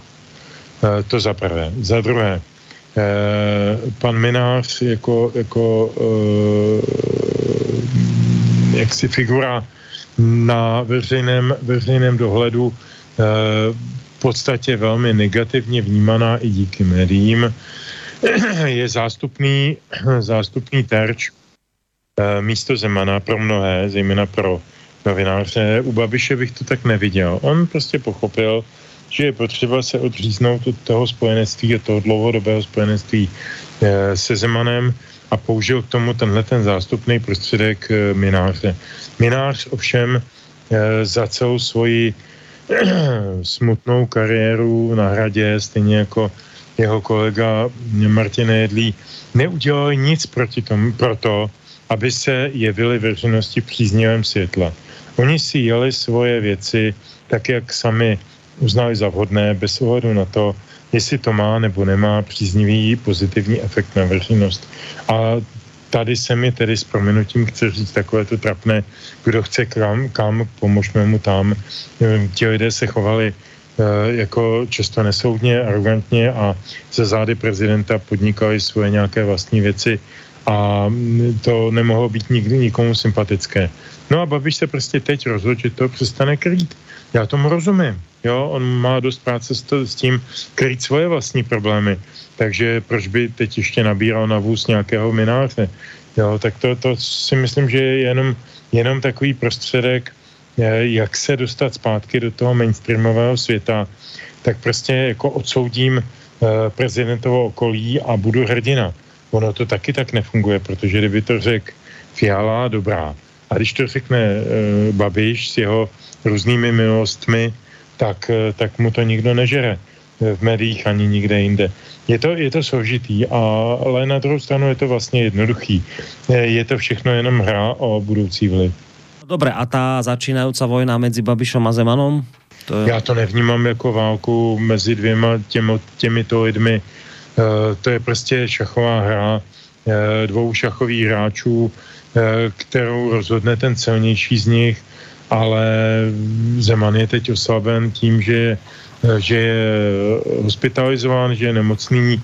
Já jsem velmi rád, upřímně, jako, jako člověk, který ho zná dlouhá leta, více než 20 let osobně, tak jsem velmi rád, že ho konečně vyndali z té na normální pokoj, protože mám takovou aspoň tichou, doufající představu, že konečně odpojí od těch všech uh, oblbováků a různých, uh, různých uh, sedativ, které mu dělali z mozku kapustičku a zbavovali ho nějaké základní své právnosti a že teď by snad mohl začít konečně fungovat jako, jako nejenom prezident, ale jako člověk, jako člověk homo sapiens, člověk rozumný. Eh, doufám v to. Eh, myslím si, že ty si říkal, Boris, na začátku, že vlastně tam byla taková zvláštní eh, časová souvislost mezi tím, jak ho pustili hmm. z toho, z té jípky do toho normálního pokoje a mezi tím otupěním těch mediálních ataků a politických ataků různých Tajvanců a podobných lidí. A ta souvislost tu samozřejmě je, protože oni tu chvíli pochopili možná, pokud vůbec jsou schopni něco pochopit, že tady ty akcie mají teď nízkou hodnotu a že kopat do člověka, který je nemocný, jim eh, v podstatě uvěřenosti moc nepomůže. Kdyby ho stanovili jako člověka neschopného výkonu funkce a, eh, a jako člověka mimo, eh, mimo svět, tak by to mnoho, mnoho lidí pochopilo. Jestliže ten člověk se prezentuje, že leží na své postavě a poskytuje informace eh, frekvenci 1, eh, velmi souvislé, souvislými větami, já jsem tu slyšel ten rozhovor několikrát, tak eh, to byl úplně standardní výkon standardního Miloše Zemana, jak ho známe. Jen byl trošku pomalejší, protože ty sedativa furt má, ale ne v takové míře. Takže stá, zpátky eh, z hlediska objektivního pohledu mezi Babišem a Zemanem nejde o žádný boj, podle mého názoru. Hmm. Stando, ta istá otázka je na teba. Je to boj mezi nimi začínající? Nie je. A potom ta, ta aférka mezi Minářom a, a, a, a Babišom, na kterou se pýtal posluchač Peter. Ne, tak samozřejmě válka to není a přesně jak to říkal Petr, prostě Babiš je pragmatik a e, to úzké spojenectví s Zemanem je pro něho teď zbytečné a e, protože ten Zeman pro velkou část e, novinářské obce mainstreamu je e, jako červený, e, červený hadr, e, takže e, to samozřejmě si teď může dovolit, protože není nijak závislý na každém kroku Miloše Zemana, když vlastně jakoby si poodstoupil od, dejme tomu, toho úplně hlavního dění, protože do centra té pozornosti se dostává eh, teď eh, Petr Fiala a jeho boys a girls. A eh, s, co se týká toho bináře, no tak samozřejmě právem si, ten, si zasloužil samozřejmě už dávno, aby se od něho kde kdo odtáhl, protože on samozřejmě velmi kazil, kazil tu image toho, toho prezidenta. Člověk, který si nechává jako jakýsi úředník zdávat čest hradní strán stráží a takové věci si vynucuje. Eh, ne, to, to, to jenom, myslím, ilustruje eh, to, jakým způsobem se potom logicky choval i eh, v okamžiku, kdy měl projevit nějakou samostatnost a soudnost, když Miloš Zeman upadl zřejmě jaksi do toho stavu, tedy, kdy nemohl absolutně nic ovlivnit. Takže, takže je logické, že samozřejmě s takovým člověkem nechce být Andrej Babiš spojován, ale samozřejmě zase to zase tady navazuju na to, co říkal Petr už jako taky potvrzují, že, že e, to, není to až tak uvěřitelné, e, to, e, dejme tomu, odtažení se od něho, protože to měl udělat už dávno a měl to samozřejmě hlavně řešit Miloš Zeman. Nemohu si pomoci v tomto smyslu. Ta jeho personální politika opravdu nebyla nikdy na tom hradě moc slavná. Takže co se týká toho Zemana, tak si myslím, že válka to opravdu není a oni se svým způsobem stále jeden druhého potřebují a Miloš Zeman spíše bude potřebovat potom Andreja Babiše. No, mám tu jednu, ja, ja samozrejme prečítam mail tak, ako bol napísaný, hoď otázka môže byť povedzme aj nepríjemná, ale mail od poslucháča prišiel, tak ho prečítam tak, ako bol napísaný. Pán Žantovský, čo si myslíte, čo spôsobí, čo pôsobí horšie na myslenie pána Zemana, alkoholické stopy na pečení alebo tie napojené hadičky v nemocnici? Uh, no tak uh, já na to odpovím docela rád, já s tím nemám problém. To není nepříjemná otázka. Mm, já Miloše znám od roku 1999 a teď budu brutální a upřímný, jak eh, nám slibuje pan Babiš, brutální kampaň, tak já to řeknu na tvrdo, není na tom konec konců nic tajného. Miloš Zeman a jeho láska k alkoholickým nápojům je tradiční, dlouhodobá, eh, konec konců i ve filmu o Václavu Havlovi tam je sekvence, kdy s Václavem Havlem popíjejí Becherovku, prostě je to, je to, je to, patří to k němu. Není to prostě jako k Churchillovi to patřilo. Churchillovi patřila whisky. Slavná historka o tom, jak tam potkal nějakou madam na večírku, byl trošku stětej tou viskou a ona mu říkala, ale pane premiére, vy jste tak odporný. A on říká, vy taky, madam, ale mně eh, to ráno přejde, já se z toho vyspím, ale vy ne. Eh, tak jako takhle, takhle nějak to fungovalo u, u toho Miloše.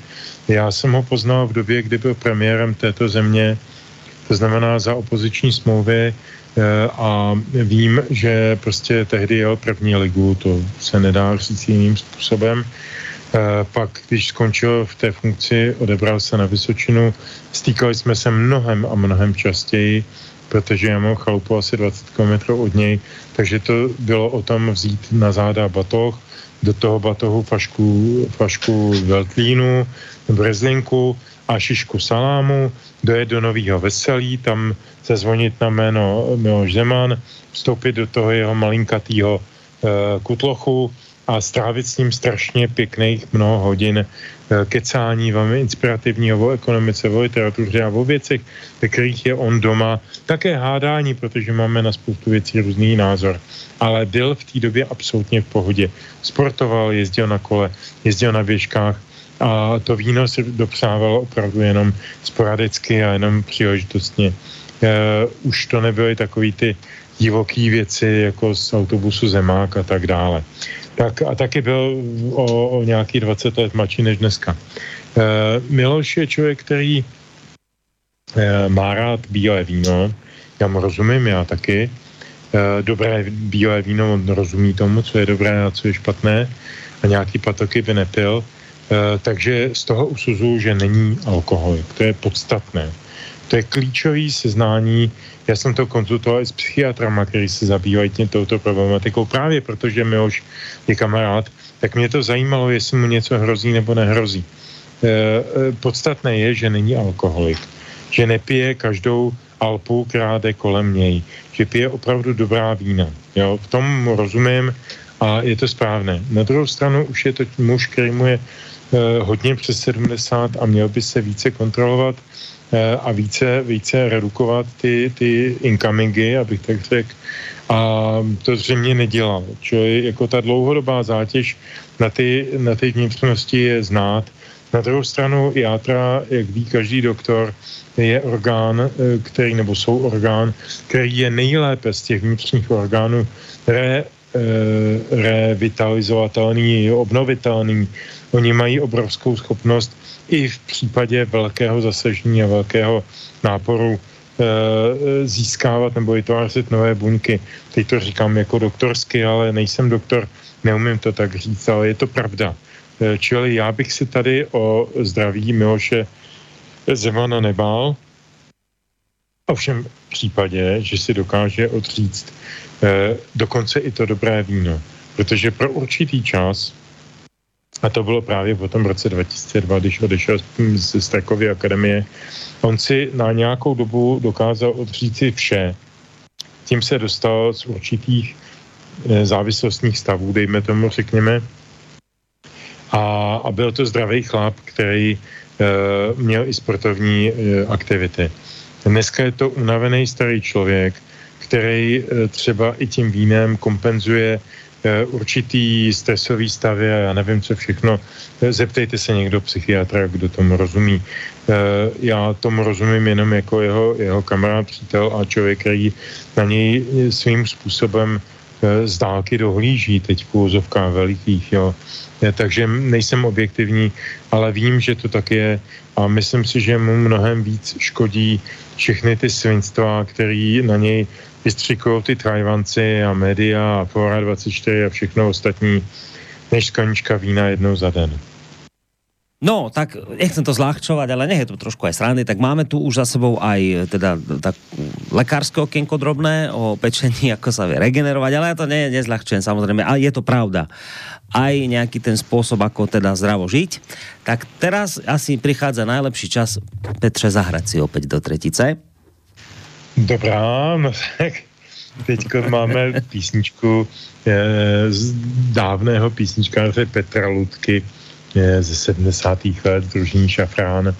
To byl takový úkaz mezi českými písničkáři, kde na jedné straně byly ty intoši jako Vladimír Merta, na druhé straně ty naivisti a inziti jako, jako Jarda Hudka. A mezi nimi se pohybovali dva lidé, kteří byli tak těžko uchopitelní. Jedno byl Pepanos, který budeme hrát nakonec se svým velmi originálním uh, interpretačním přínosem. A jedno byl Petr Ludka. To byl člověk, který dneska je to křesťanský písničkář a je velmi fixován na ty mariánské kulty a na tyto věci. No tehdy to byl takový srandista, který vystupoval na těch festivalech a na těch koncertech s takovou hodně inzitní hodně naivistickou eh, produkcí, ale mimo jiné také natočil několik budovatelských písní, jedna z nich byla šel Frantík kolem zahrádky, slavná věc. A já jsem tady pro dnešek, když už jsme v té budovatelské atmosféře, která nám nastává potom vítězství pravdy a lásky nad lží a nenávistí v těch volbách, tak si myslím, že by to tady mělo zaznít. Jmenuje se to Až se pšenka vymlátí. A skôr, ako ju začneme mlátiť, tak ja predznamenám, že asi samozrejme uvedomujem dlhé mlčanie standu, tak po pesničke hneď on dostane príležitosť, dokonca bez vyvolania hneď odpovedať, takže začneme ním tú záverečnú časť, ale teraz pesnička. Na poli zlátého pilí už abychom kosili už abychom vázali, nebo by je myši sežrali. Zapřáneme zase koníčky, koupíme jim nový rolničky, koupíme jim nový podkovy a vlejskáme všechno kovový. Až se pšenka vymlátí, to budeme bohatí lehneme si do stohu, dáme si nohu přes nohu. A když bude reštivo, pošleme si pro pivo, skováme se pod střechu, pomalu a bez spěchu. Vytáhneme zase mlátičky, dáme do nich nový matičky, dáme do ní nový kolečka, nebo žádná žatvu nepřečká. A když všechno pěkně sklidíme, zapijem to a oslavíme, naplníme pivem sklenice, roztančí se celá vesnice. Až se pšenka vymlátí, to budeme bohatí, lehneme si do stohu, dáme si nohu přes nohu. A když bude reštivo, pošleme si pro pivo, schováme se pod střechu, pomalu a bez spěchu. Jano z Popradu nám poslal ešte pred pesničkou mail, ktorý znie takto. Dobrý večer, počúvam vašu reláciu, počúval som aj tú predošlú, aj tie samozrejme pred ňou. Hovorili ste o zlepencoch, s tým máme skúsenosť aj my na Slovensku. Zaujímalo by ma, ako páni hodnotia to, čo ich čaká. Naša skúsenosť na Slovensku je taká, že my sme očakávali, že tu Matovič a spol dajú do poriadku krajinu že pochytajú zlodejov a to sme istý čas vnímali ako prioritu. Dnes žiaľ musím s odstupom času konštatovať, že naša krajina sa prepadá do katastrofy. Mnohé veci tu nefungujú. Táto vláda zkrátka nedokáže riešiť situáciu. Ako veľmi nesúhlasím s našou prezidentkou v takmer vo všetkom. Dnes musím povedať, že povedala pravdu, keď vyhlásila aby táto vláda konečne začala vládnuť. Zkrátka, u nás na Slovensku máme ľudí, ktorí vládnu nevedia, zvolili sme si ich sami. A preto ma zaujíma, čo očakávajú vaši dnešní hostia od vlády Petra Fialu. Toto nám napísal Jano z Popradu a ja som sluboval pred pesničkou, že uh, dám priestor Standovi, lebo on dlho mlčal, dlho bol ticho, tak Stando, poď prvý odpovedať na túto, na tento mail nášho poslucháča. No, eh, tak co očekávám? Já neočekávám eh, od té vlády rozhodně žádné zlepšení. Eh, ke zlepšení nemůže dojít, protože k tomu nejsou vůbec žádné předpoklady, protože předpoklady o něch lepších zítřků, jak, jak si hlásají, nebo jak, jak vlastně jako jsme si vyslechli vlastně při, to, při té oslavě toho vítězství z úst těch nejrůznějších představitelů té koalice spolu stanu Pirátů, tak prostě jako samozřejmě to všechno bylo prostě prázdné, nebylo tam vůbec nic.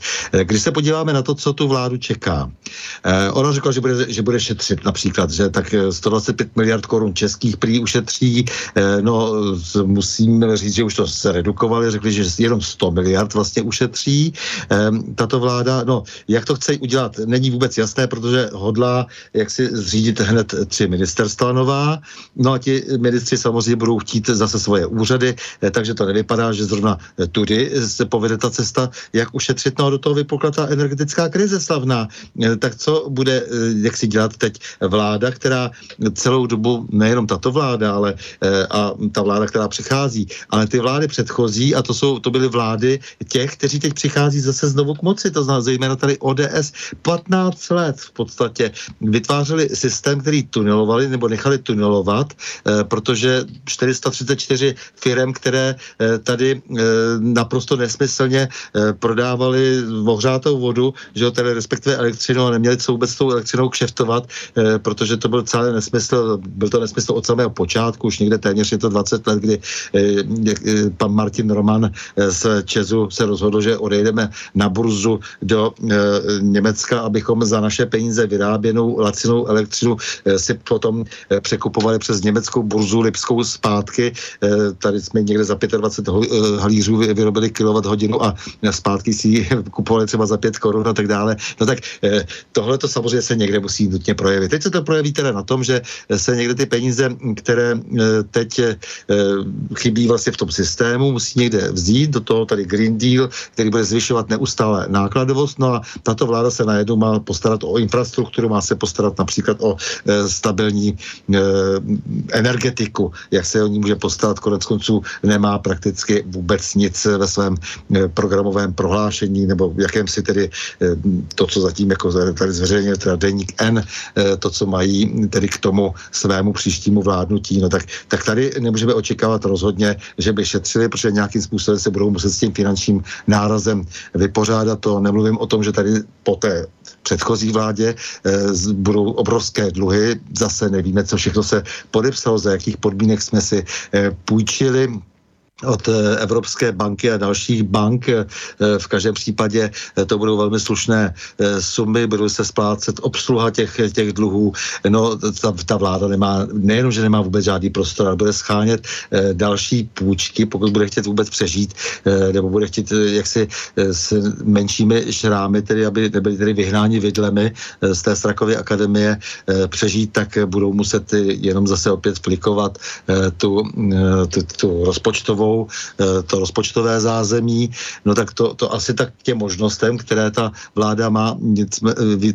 Nicméně ještě bych se měl vrátit k tomu programovému prohlášení, jakému se, nebo chystanému programovému prohlášení, tedy toho, těch tezí, které byly zveřejněny v denníku N. On je to vlastně takové slohové cvičení z páté třídy. On je to opravdu nezajímavý eh, text, eh, opravdu slátanina eh, bez nějakého obsahu a je to tak asi, je to tak asi na té úrovni, jako ta, ta, ta radost nové předsedkyně paní Pekarové, která s rozzářnýma očima hlásá, že dojde ke změně. No, tak ke změně určitě nějaké dojde, ale nepochybně k horšímu.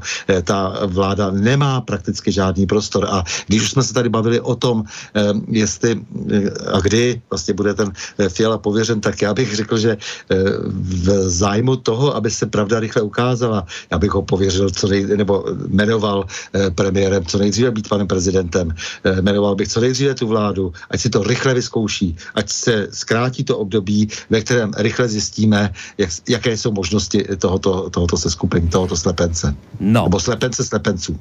Petře, tá otázka na teba, ty si už na ňu z časti dnes odpovedal, ale samozrejme prišla otázka od Jana z Popradu na vás obidvoch, takže čo očakávaš od tejto vlády ty? Tej, no, tej novej fialovej teda. No jasně, jasně. Budete mať fialovou vládu. takovou lila, víš, takovou jako, no ta bude pěkná, ta bude sladoučka. No, tak nic, nebudu ironický. E, ta vláda e, bude e, od prvního okamžiku v neustálý vnitřní krizi.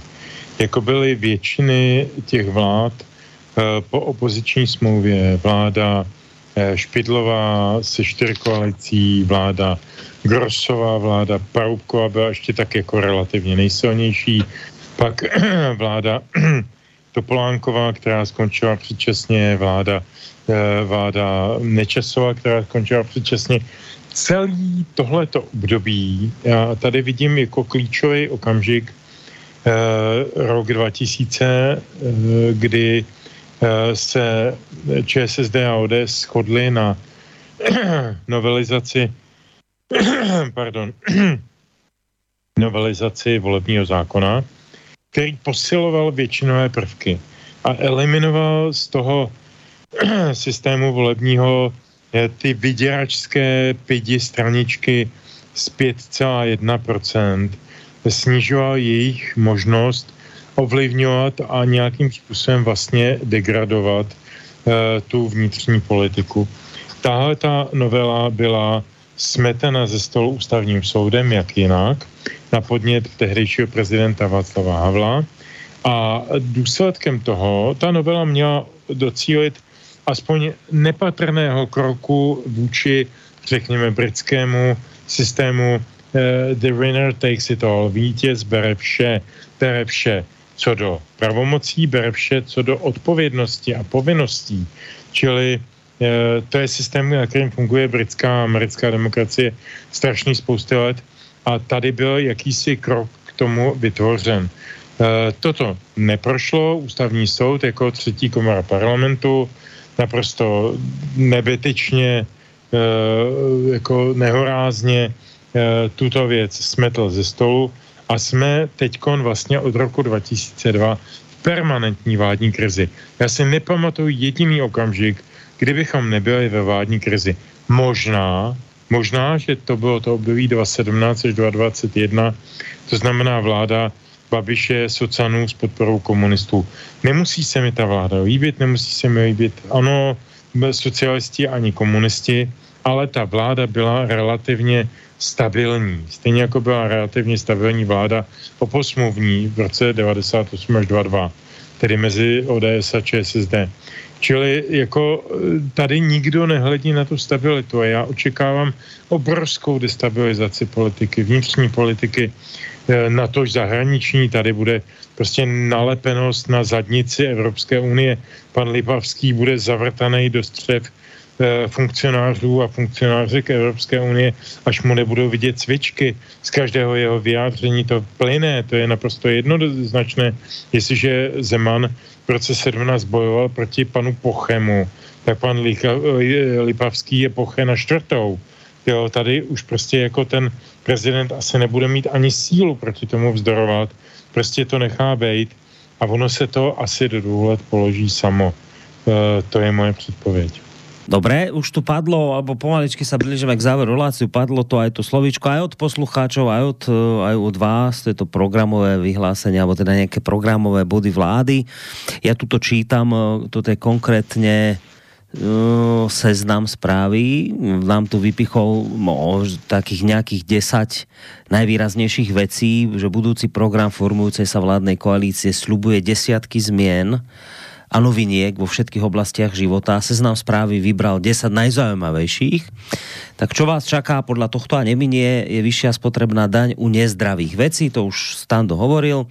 Po diálnici možno budete chodiť 150 na rodičovsku budú môcť ísť aj prarodičia. Budete sa lepšie pripravovať na teroristický útok. E, budete presúvať úrady mimo Prahu.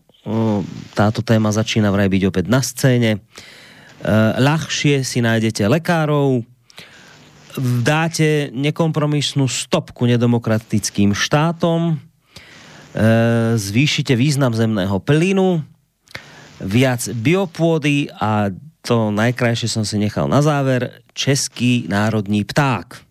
O čo ide, tu pri tomto bode sa pristavím, viem, že Petr k tomu bude iste chceť povedať niečo aj stándo.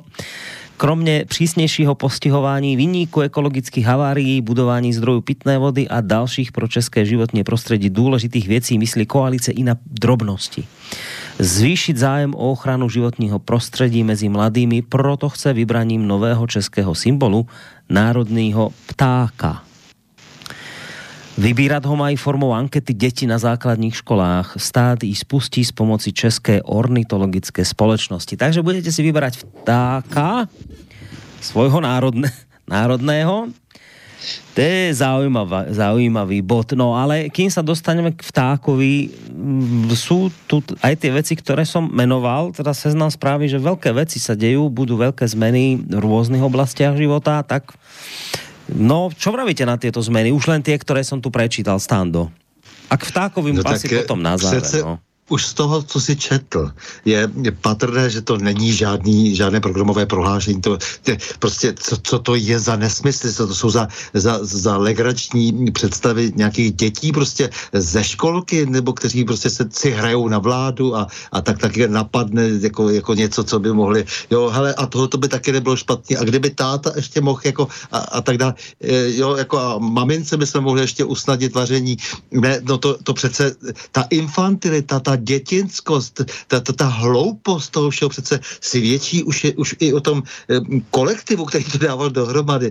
Co, co to je za lidi? Co to je za strašlivou nekoncepčnost, nekompetentnost? Tam není nic strategického. Všechny ty zásadní věci, o kterých se teď všude v kulárech, tedy, kde skuteční odborníci něco takového probíhají, tak, tak jsou naprosto nedotčeny e, těmito lidmi, kteří prostě e, žijí jenom jaksi z nějakých kurzů, jako pan Lipavský, kterého kterého cvičili ve Velké Británii, než mu řekli, ano, ty bys mohl být třeba ministrem zahraničí eh, v České republice, takhle stejně cvičili třeba Hamáčka, podle toho to vypadalo a celou řadu dalších lidí. Jo, takže, takže vždycky nám takhle někoho někde vychovají, jako paní Maláčovou a jiné a teď tady máme celou eh, skrumáž lidí, kteří ještě půjdou pod tuto úroveň, která tady byla do posud. To, to prostě je vidět už jako jenom na tom textu, na kterém se byli schopni eh, shodnout. Nemá to vůbec nic s jakým programovým prohlášením společného, no, a, a, až po ty legrační věci. Eh, oni tak legrační úplně nejsou, jako, jako, ten, jako ten pták. Eh, ono to, to, s formou jak, jak si té hry a toho, toho akcentu vlastně, že, že, že se vlastně o to o všechno postarají. Děti vlastně jenom potrhují eh, tu nesmyslnou ideologičnost a vlastně to celé směřování eh, toho jakéhosi eh, prapodivného liber, prapodivné liberální demokracie, která e, potřebuje ty e, lidi co nejvíce manipulovatelné, tak to pořád snižuje ten věk, za chvilku už to bude na citurus, jo? za chvilku to bude dítě ještě nenarozené, které bude rozhodovat o e, budoucnosti tohoto světa. Jo? Takže to, to, to je vidět jako, jako ta, ta absurdnost. Já mám takový pocit, že ti lidé, kteří toto všechno dávají dohromady, ty ideologie, potom s těmi programy s, přicházejí na ty různé univerzity, že snad z toho mají i takovou škodolibou radost, eh, že zničí ten náš dosavadní svět. Prostě to, vůbec to nemůžeme přece brát vážně, to není žádné prohlášení. Vlády, tam jsou samozřejmě tam velmi škodlivé věci, to, je ta, to jsou takové ty daně eh, z těch potravin, které budou takhle ukazovat prstem jako podle toho, jak se vyspí, nebo jak, jaký budou mít nápad, nebo jak se v kavárně domluvili, jak, jaký budou mít dojem, pocit. Prostě ta dojmokracie, která už tady dost dlouho panuje, tak bude mít ještě absurdnější rozměry. No Petře, tá otázka s programovým vyhlásením, ak to teda tak môžeme povedať aj na teba. A záverem a potom aj toho vtáka môžeš na někoho komentovať, lebo na to si sa chystal, to si hovoril v úvode, že k tomu by si sa rád dostal, k tomu národnímu ptáku, tak pojď. Jasně, národního ptáka si nechám nakonec.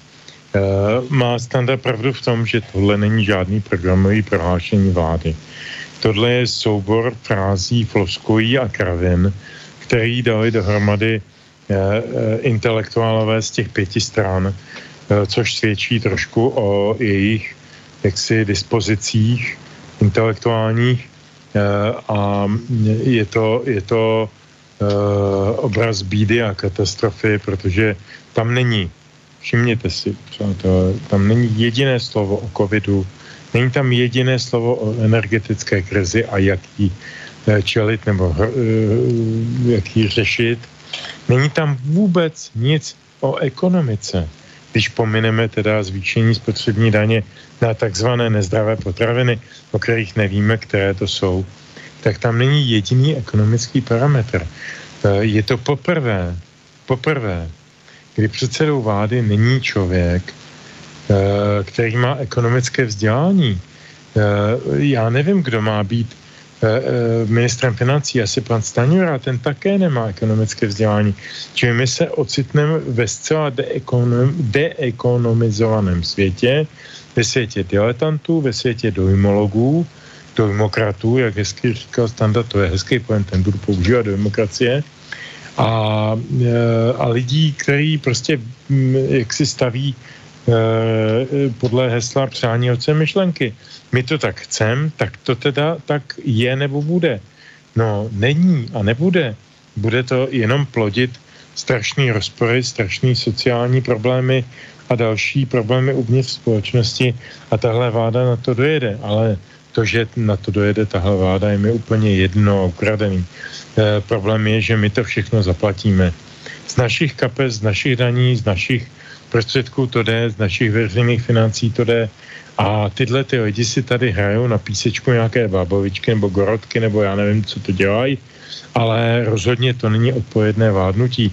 Je to přehlídka diletantů, podobně jako byla přehlídka diletantů pod vládou Jakeše v 80. letech, kde se tam prostě kdejaký tropka, který byl 50 let v komunistické straně, vyjadřoval k expertním věcem, ačkoliv měl sám základní vzdělání. To prostě jako jsme si mysleli, že už je za námi. A ono ne. Proto jsem konec konců na dnešek vybral ty budovatelské písničky, protože jsem chtěl upozornit na to, jak strašně uh, ta analogie funguje. Jak se vracíme do stavu, který už jsme nikdy nechtěli, ale jsme v něm až po uši. A to mimochodem tedy zdůrazňuje tohleto takzvané vyhlášení. Co se týče vládního ptáka, národního ptáka, já jsem si četl nějaké hezké ohlasy, abych citoval dva. Jeden pták, jeden ohlas říkal, že my nepotřebujeme hledat národního ptáka, když máme Petra Fialu. Uh, to nebudu komentovat, ten, ten dvojsmysl. A druhý uh, ohlas byl, a ten se mi moc líbí, že by národním ptákem mohla být modrá straka. Uh, to je taky hezký. Já nevím, jestli slovensky řekne straka taky straka. Nevím, jaký je slovenský ekvivalent. Straka. Jak? Straka. Straka, no výborně, no, takže víš, o čem Máme to prostě no. rovnaké. No. Tyto zlodějiny jsou nás rovnaké. Rovnaké no, jasně, stráky jasně, tu jasně. Eh, tady ještě jedna v úvaze jedna věc, eh, na kterou nikdo zatím neupozornil a já bych jí s dovolením dal tedy v plén k veřejné diskusi. Já myslím, že národního ptáka už máme a to je svatováclavská orlice. To eh, jaksi symbol, který byl, kterými byl, byli odměňováni obzvláště význační kolaboranti za, za protektorátu třeba Emanuel Moravec měl svatováclavskou orlici a řada dalších funkcionářů toho tehdejšího protektorátního systému jako za věrnost té německé říši. Já myslím, že díky panu Fialovi a jeho dlouhodobé afinitě k těm sudete německým spolkům, že bychom mohli v podstatě zavést zpátky tu svatováclavskou relici a nemuseli bychom se tady trápat, trápit s nějakými dětmi a s nějakým národním ptákem. Pojďme do té relice. No Stando, ako to ty vidíš s národními ptákmi? No ne, tak jako to, prostě to, je vidět, že celá ta moderna, nebo jak se to dá nazývat, jako to tak se, to, to, to, to kdysi bylo jako relativně, ne, že by tedy to bylo ser, seriózní směřování, kterému bych fandil, ale, ale dejme tomu, že ještě u toho stále prostě jako nějací skutečně intelektuální lidé, kteří přemýšlejí, ale celá ta, ta nesmyslnost, jak si boření tradic neustále, jakýchkoliv, jak si, přece to je, ten, to je ta vlastně podstata, to, to jako ti mm, eh, lidé, kteří stojí v pozadí eh, těchto těch kampaní, kdy tedy posílají mm, ty, ty vlastně nedospělce, nevyzrálé lidi eh, do čela, aby prostě, jak, jak si nám tady zabíchali kartama a udělali tady všechny problémy. Jako to, to, je ten, to, je ten, to je ten malér, že teď tady budou měnit jak, jak si nějaké naše symboly. Teď to je úplně absurdní. Změnili eh, naprosto nesmyslně na dresech našich hokejistů eh, také symbol, vypadá to jako kohout, nebo co to je. Já znám skutečně mnoho fanoušků, kteří se vlastně odvrátili od hokeje a nechtěli fandit jenom kvůli tomu, že je to znevažování symbolů, které byly tradiční. Prostě, jako, jo, proč jako se, se vždycky ti lidé zaobírají takovými, takovými eh, povrchnostmi a zdánlivě tedy věcmi, kterým rozumějí, nerozumějí vůbec ničemu, že jo? ale mají pocit, že něčemu rozumějí, když se zaobírají právě těmi formálnostmi a těmi povrchními, prostě tady nevím, proč se prostě vůbec, vůbec jako koho to vůbec napadlo, že bude něco měnit. Já v tom vidím jenom tu zlou vůli rušit, ničit jakoukoliv, jakoukoliv tradici, snažit se, abychom tady vytvořili, aby se tady vytvořil chaos, eh, hromada blbostí, eh, kvůli kterým zapomeneme na to, co je opravdu třeba řešit, protože tam skutečně v tom programovém prohlášení není nic strategického, nic, eh, co se musí reálně hned teď, nebo to, co už se dávno mělo řešit, to, co už, už se dávno mělo začít koncepčně pracovat. Vůbec nic takového tam není a jsou tam jenom ptákoviny, doslova ptákoviny. Něco s energetickou krízou tam máte už? To, ne, ne, to, to, to, vůbec to, nic. Vůbec nic, co se týká vlastně infrastruktury infrastruktury toho, že eh, jestli se nevytvoří okamžitě stabilní prostředí, tak můžeme zabalit celou ekonomiku. Celou. Jo? To, co se teď děje, že vlastně čtvr, čtvrtina obyvatel je dotčena je opravdu tunelem, doslova. My to teď budeme v různých pořadech jako popisovat, eh, tak, takže, takže si pozorný posluchač se, se, se může, si, si může zjistit, v čem, v čem ten systém, který tady byl zaveden v té energetice, eh, v čem se spočívá vlastně to tunelování. Nejenom to napojení samozřejmě nesmyslné na tu evropskou a zejména tady německou energetickou soustavu, což znamená prostě prostě skutečně destabilizaci obrovskou, ale hlavně to znamená prostě vysátí, eh, veliké vysátí peněz, zdrojů, ale v podstatě eh, hlavně, jak si ještě potom, tady se ten samotný evropský, ta samotná evropská představa o tom uh, rozsekání toho našeho systému na kusy vlastně ještě, ještě se vylepšila tím, že tady řádilo 430 a ještě stále řádí celá řada firm 434, které se zaobíraly vlastně přeprodejem Eh, elektřiny a samozřejmě z toho systému zmizelo obrovské množství peněz. To jsou vážné věci. A ty měly být v tom programovém prohlášení, že nemůžou být, protože celá řada těch lidí, třeba i v té ODS, u toho dávno byla.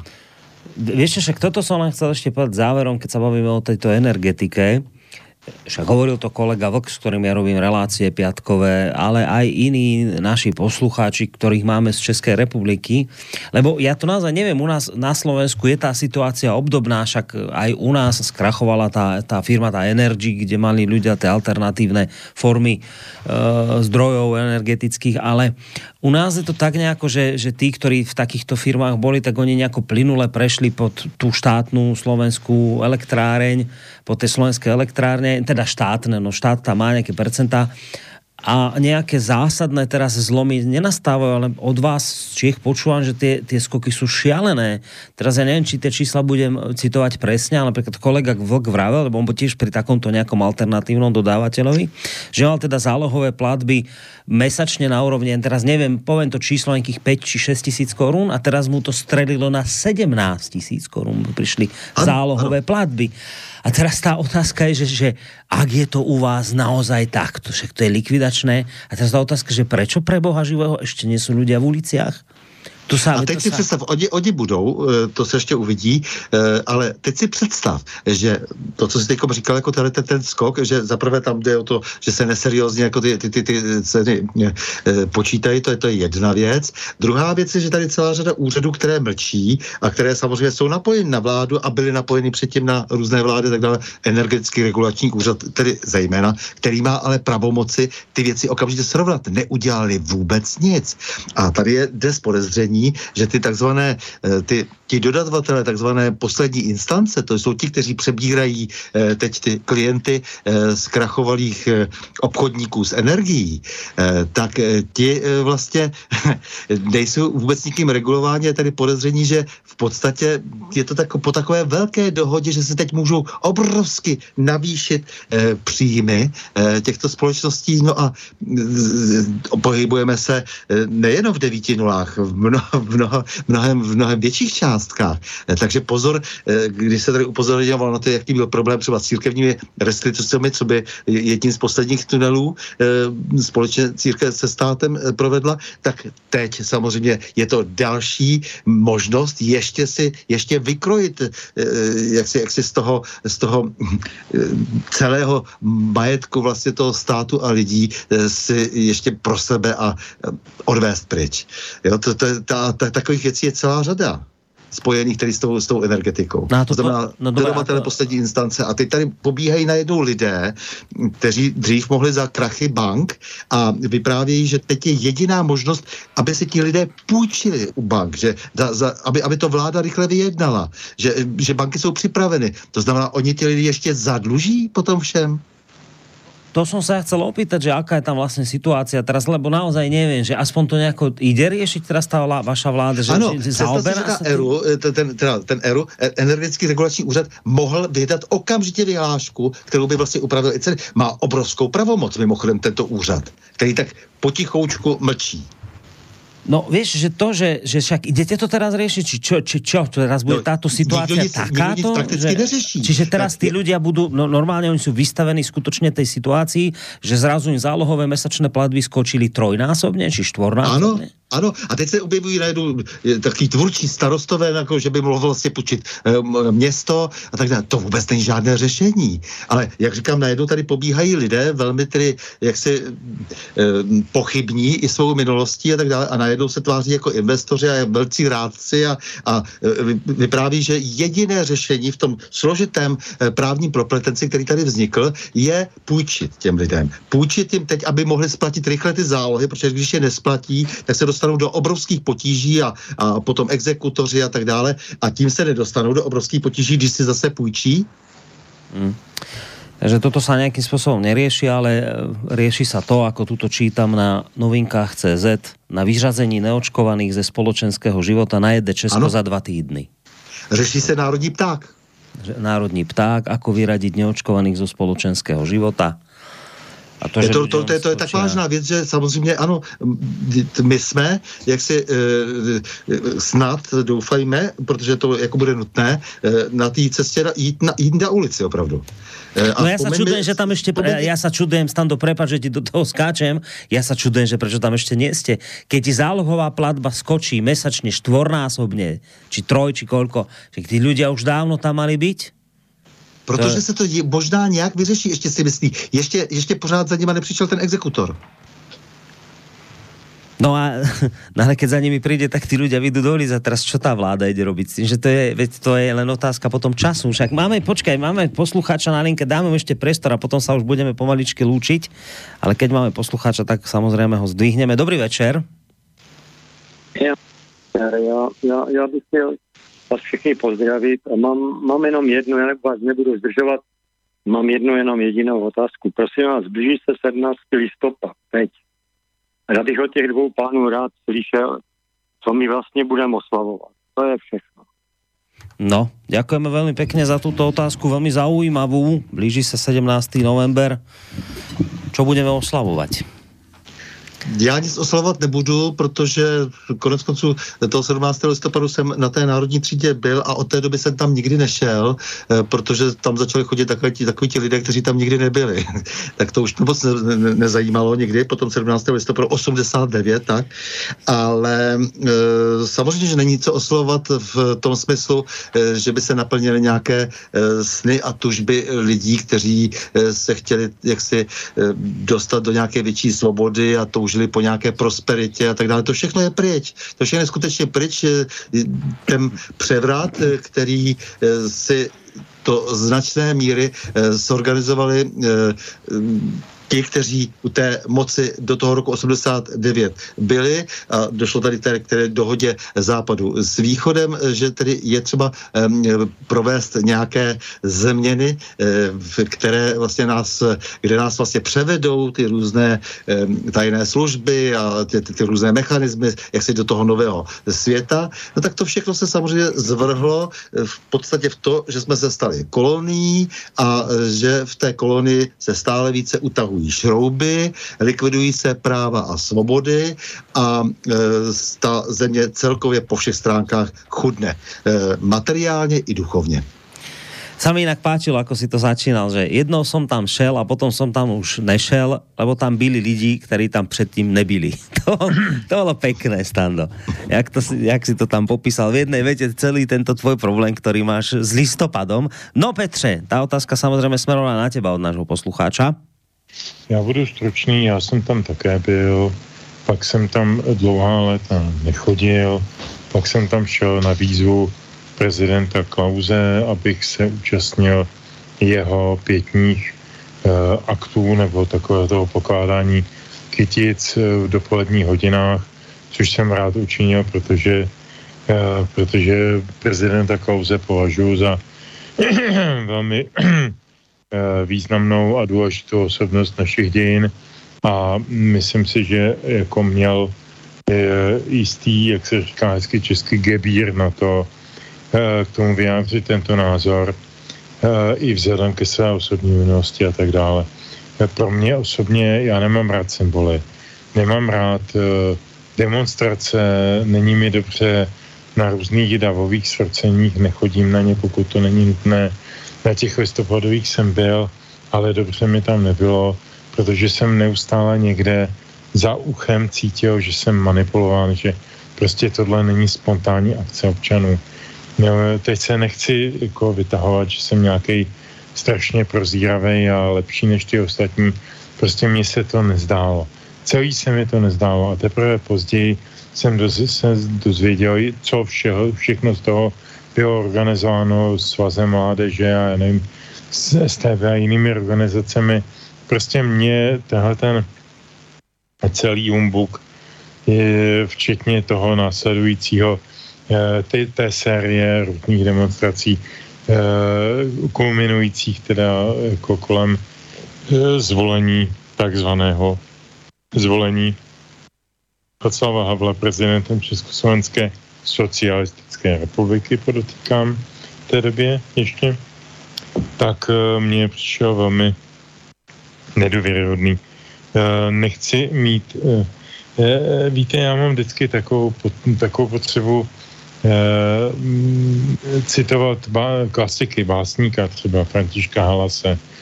Ten napsal v jedné básni Nechci být masem vzduchu okolo, nechci, tak jak se to líbí jim, nechci být kůlem vyhlášek veřejným míněním. A to já myslím, že úplně vyjadřuje můj postoj k tomu 17. listopadu a k, ke všem těm těm hurá akcím, které byly eh, aranžovány za účelem, který nám byl zatajen. No, dobre, tak asi môžem bez nejakých výčitek svedomia povedať, že dnes teda zaznelo, čo zaznieť malo, asi tie najdôležitejšie informácie, ktoré ste chceli odovzdať, ste odovzdali. Tak sa teda ideme pomaličky lúčiť. Stando už naznačil v tomto svojom záverečnom slove, že toto sú veci, o ktorých sme sa tu rozprávali, aj tie energetické, s ktorými teraz bude pravidelne asi predstupovať pred poslucháčov, asi sa tomu budeš venovať častejšie.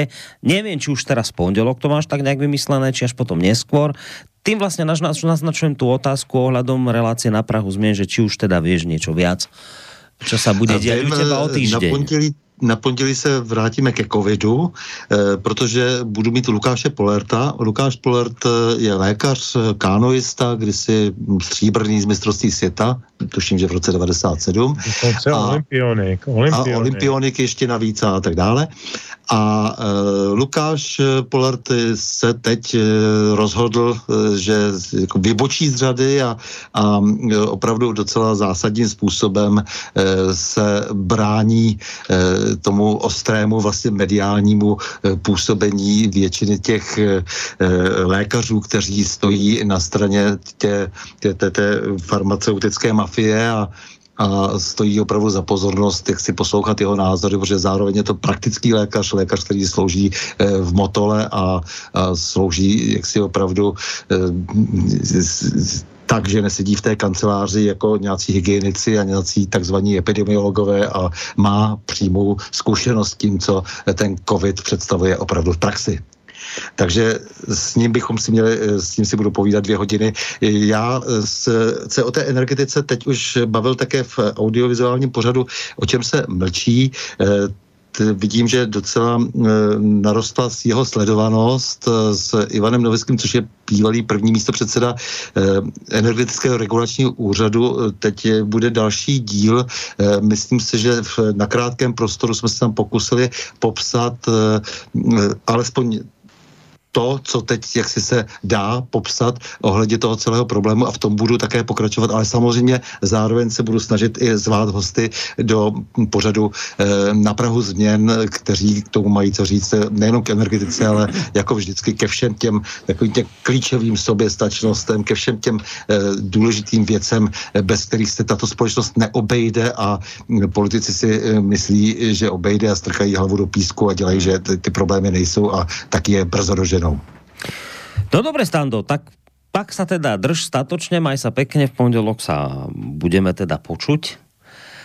Tak. Uh, No tak dobře, takže já se taky loučím, kamarádi dobří, Petře a Borisy a vážení posluchači, děkujeme hlavně za to, že s námi máte trpělivost takhle dlouho poslouchat, to je obrovský výkon a je vás pořád hodně. Tak, to byl Stano Novotný, bývalý policajný prezident České republiky a toho času prezident asociácie nezávislých médií, s ktorým jsme se rozlúčili a budeme sa počuť teda opäť v pondelok z jeho relácie na Prahu zmien. Keď už spomínam tie relácie, ktoré máte ešte popri tejto, tak samozrejme, Petře, ty máš uh, reláciu ako som spomínal, Triangel, ktorú by s kolegom Petrom Kršiakom žiada sa mi povedať, že veľkú radosť si mu spôsobil minulé obrovskú radosť, mohol sa chvíľu rozprávať naživo s Jarkom Nohavicom, ktorý teda prejavil tú voľu na chvíľu vystúpiť e, vo slobodnom vysielači, aspoň teda tak na diálku po telefóne, mal akurát nejakú skúšku, takže obrovská radosť sa udiala u Petra Kršiaka.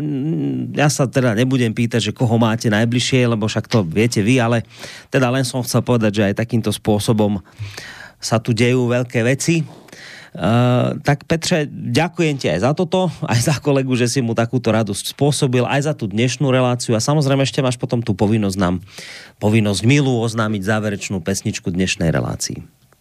Tak já nebudu takový tajnostnudný a rovnou řeknu, že příští triangel bude věnovaný Peterovi Lipovi. Eh, Petr Kršiák mi slíbil, že se žene Eh, lipu na telefon nebo na nějaký jiný komunikátor mm. a že bude také přítomen našim, našim uh, dialogům ohledně jeho muziky, na což se moc těším, protože Petr Lipa je strašně příjemný, slušný chlapík, který ho mám rád strašný leta a, a moc se těším na to, jaké písničky z něj Kršiak uh, vybere, takže to bude dobrý, dobrý triangel. To je jedna věc. Druhá věc, co se týče Jarka, eh, to bylo mm, docela eh, hezké, protože Jarek byl zrovna v Polsku, chystal se na nějaký koncert s tamním nějakým symfonickým orchestrem dokonce a měl s nimi nějaký, nějaký, nějakou zkoušku a utekl z té zkoušky, aby mohl být účasten aspoň nějakými 15 minutami vysílání e, svobodného vysílača našeho pořadu, což jsem strašně rád, protože jsme s Jarkem e, pár let už taky e, docela na blízko a jsem rád, že mi vyhověl v té žádosti a, a udělal Peterovi Kršiakovi radost, takže potud tedy Hlavica. Mm. A co se týče dnešního vysílání, moc děkuju tobě, Boris, moc děkuju Standovi, moc děkuju posluchačům, posluchačkám, ať jsou na tom širém světě kdekoliv, jak říká jeden nejmenovaný kolega a rozloučil bych se s vámi prezentací písničky Pepinose Vysněný ráj. Já myslím, že to je písnička samozřejmě novější, to je z roku 2001, ale myslím, že hodně vyjadřuje náš dnešní pocit. Takže dobrou noc a mějte se všichni krásně. Dobrou noc a len už, už teda dodám, že sa s nami rozlučil aj Petr Žantovský, ktorý je mediálny analytik, vysokoškolský pedagóg, publicista a aj hudobný dramaturg tejto relácie. A spolu s ním sa s vami lúči z bansko štúdia Boris Koroni. Do počutia. Už máme, co jsme chtěli, za co jsme bojovali. Už je to tady, už je to tu, to ví. La, la.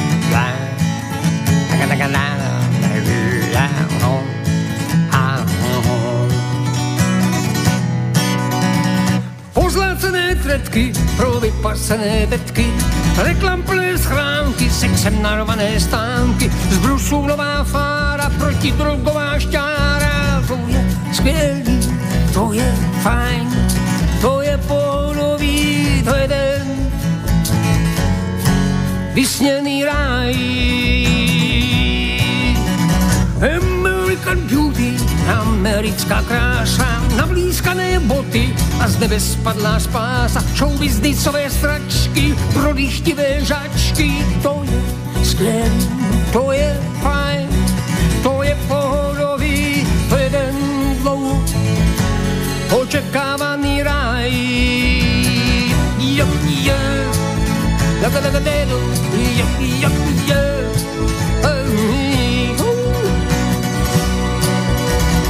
Vykrádené banky a připravené tanky. Totalitní strašidlo se znovu souká na bydlo. Zlostně sičí kobra, hrůzovlána dobrá. To je skvělý, to je fajn, to je pohodový, to je den úplatkářský, korupční ráj. Politici na společenské špici s peříčkem říti nazí a nájemní vrazy, arrogantní úředníci a chleba v popelnici. To je skvělý, to je fajn, to je pohodový, to je ten smluvně opoziční vzájemně blezdozadkový ráj. Jo, jo, jo, jo, jo, jo, jo,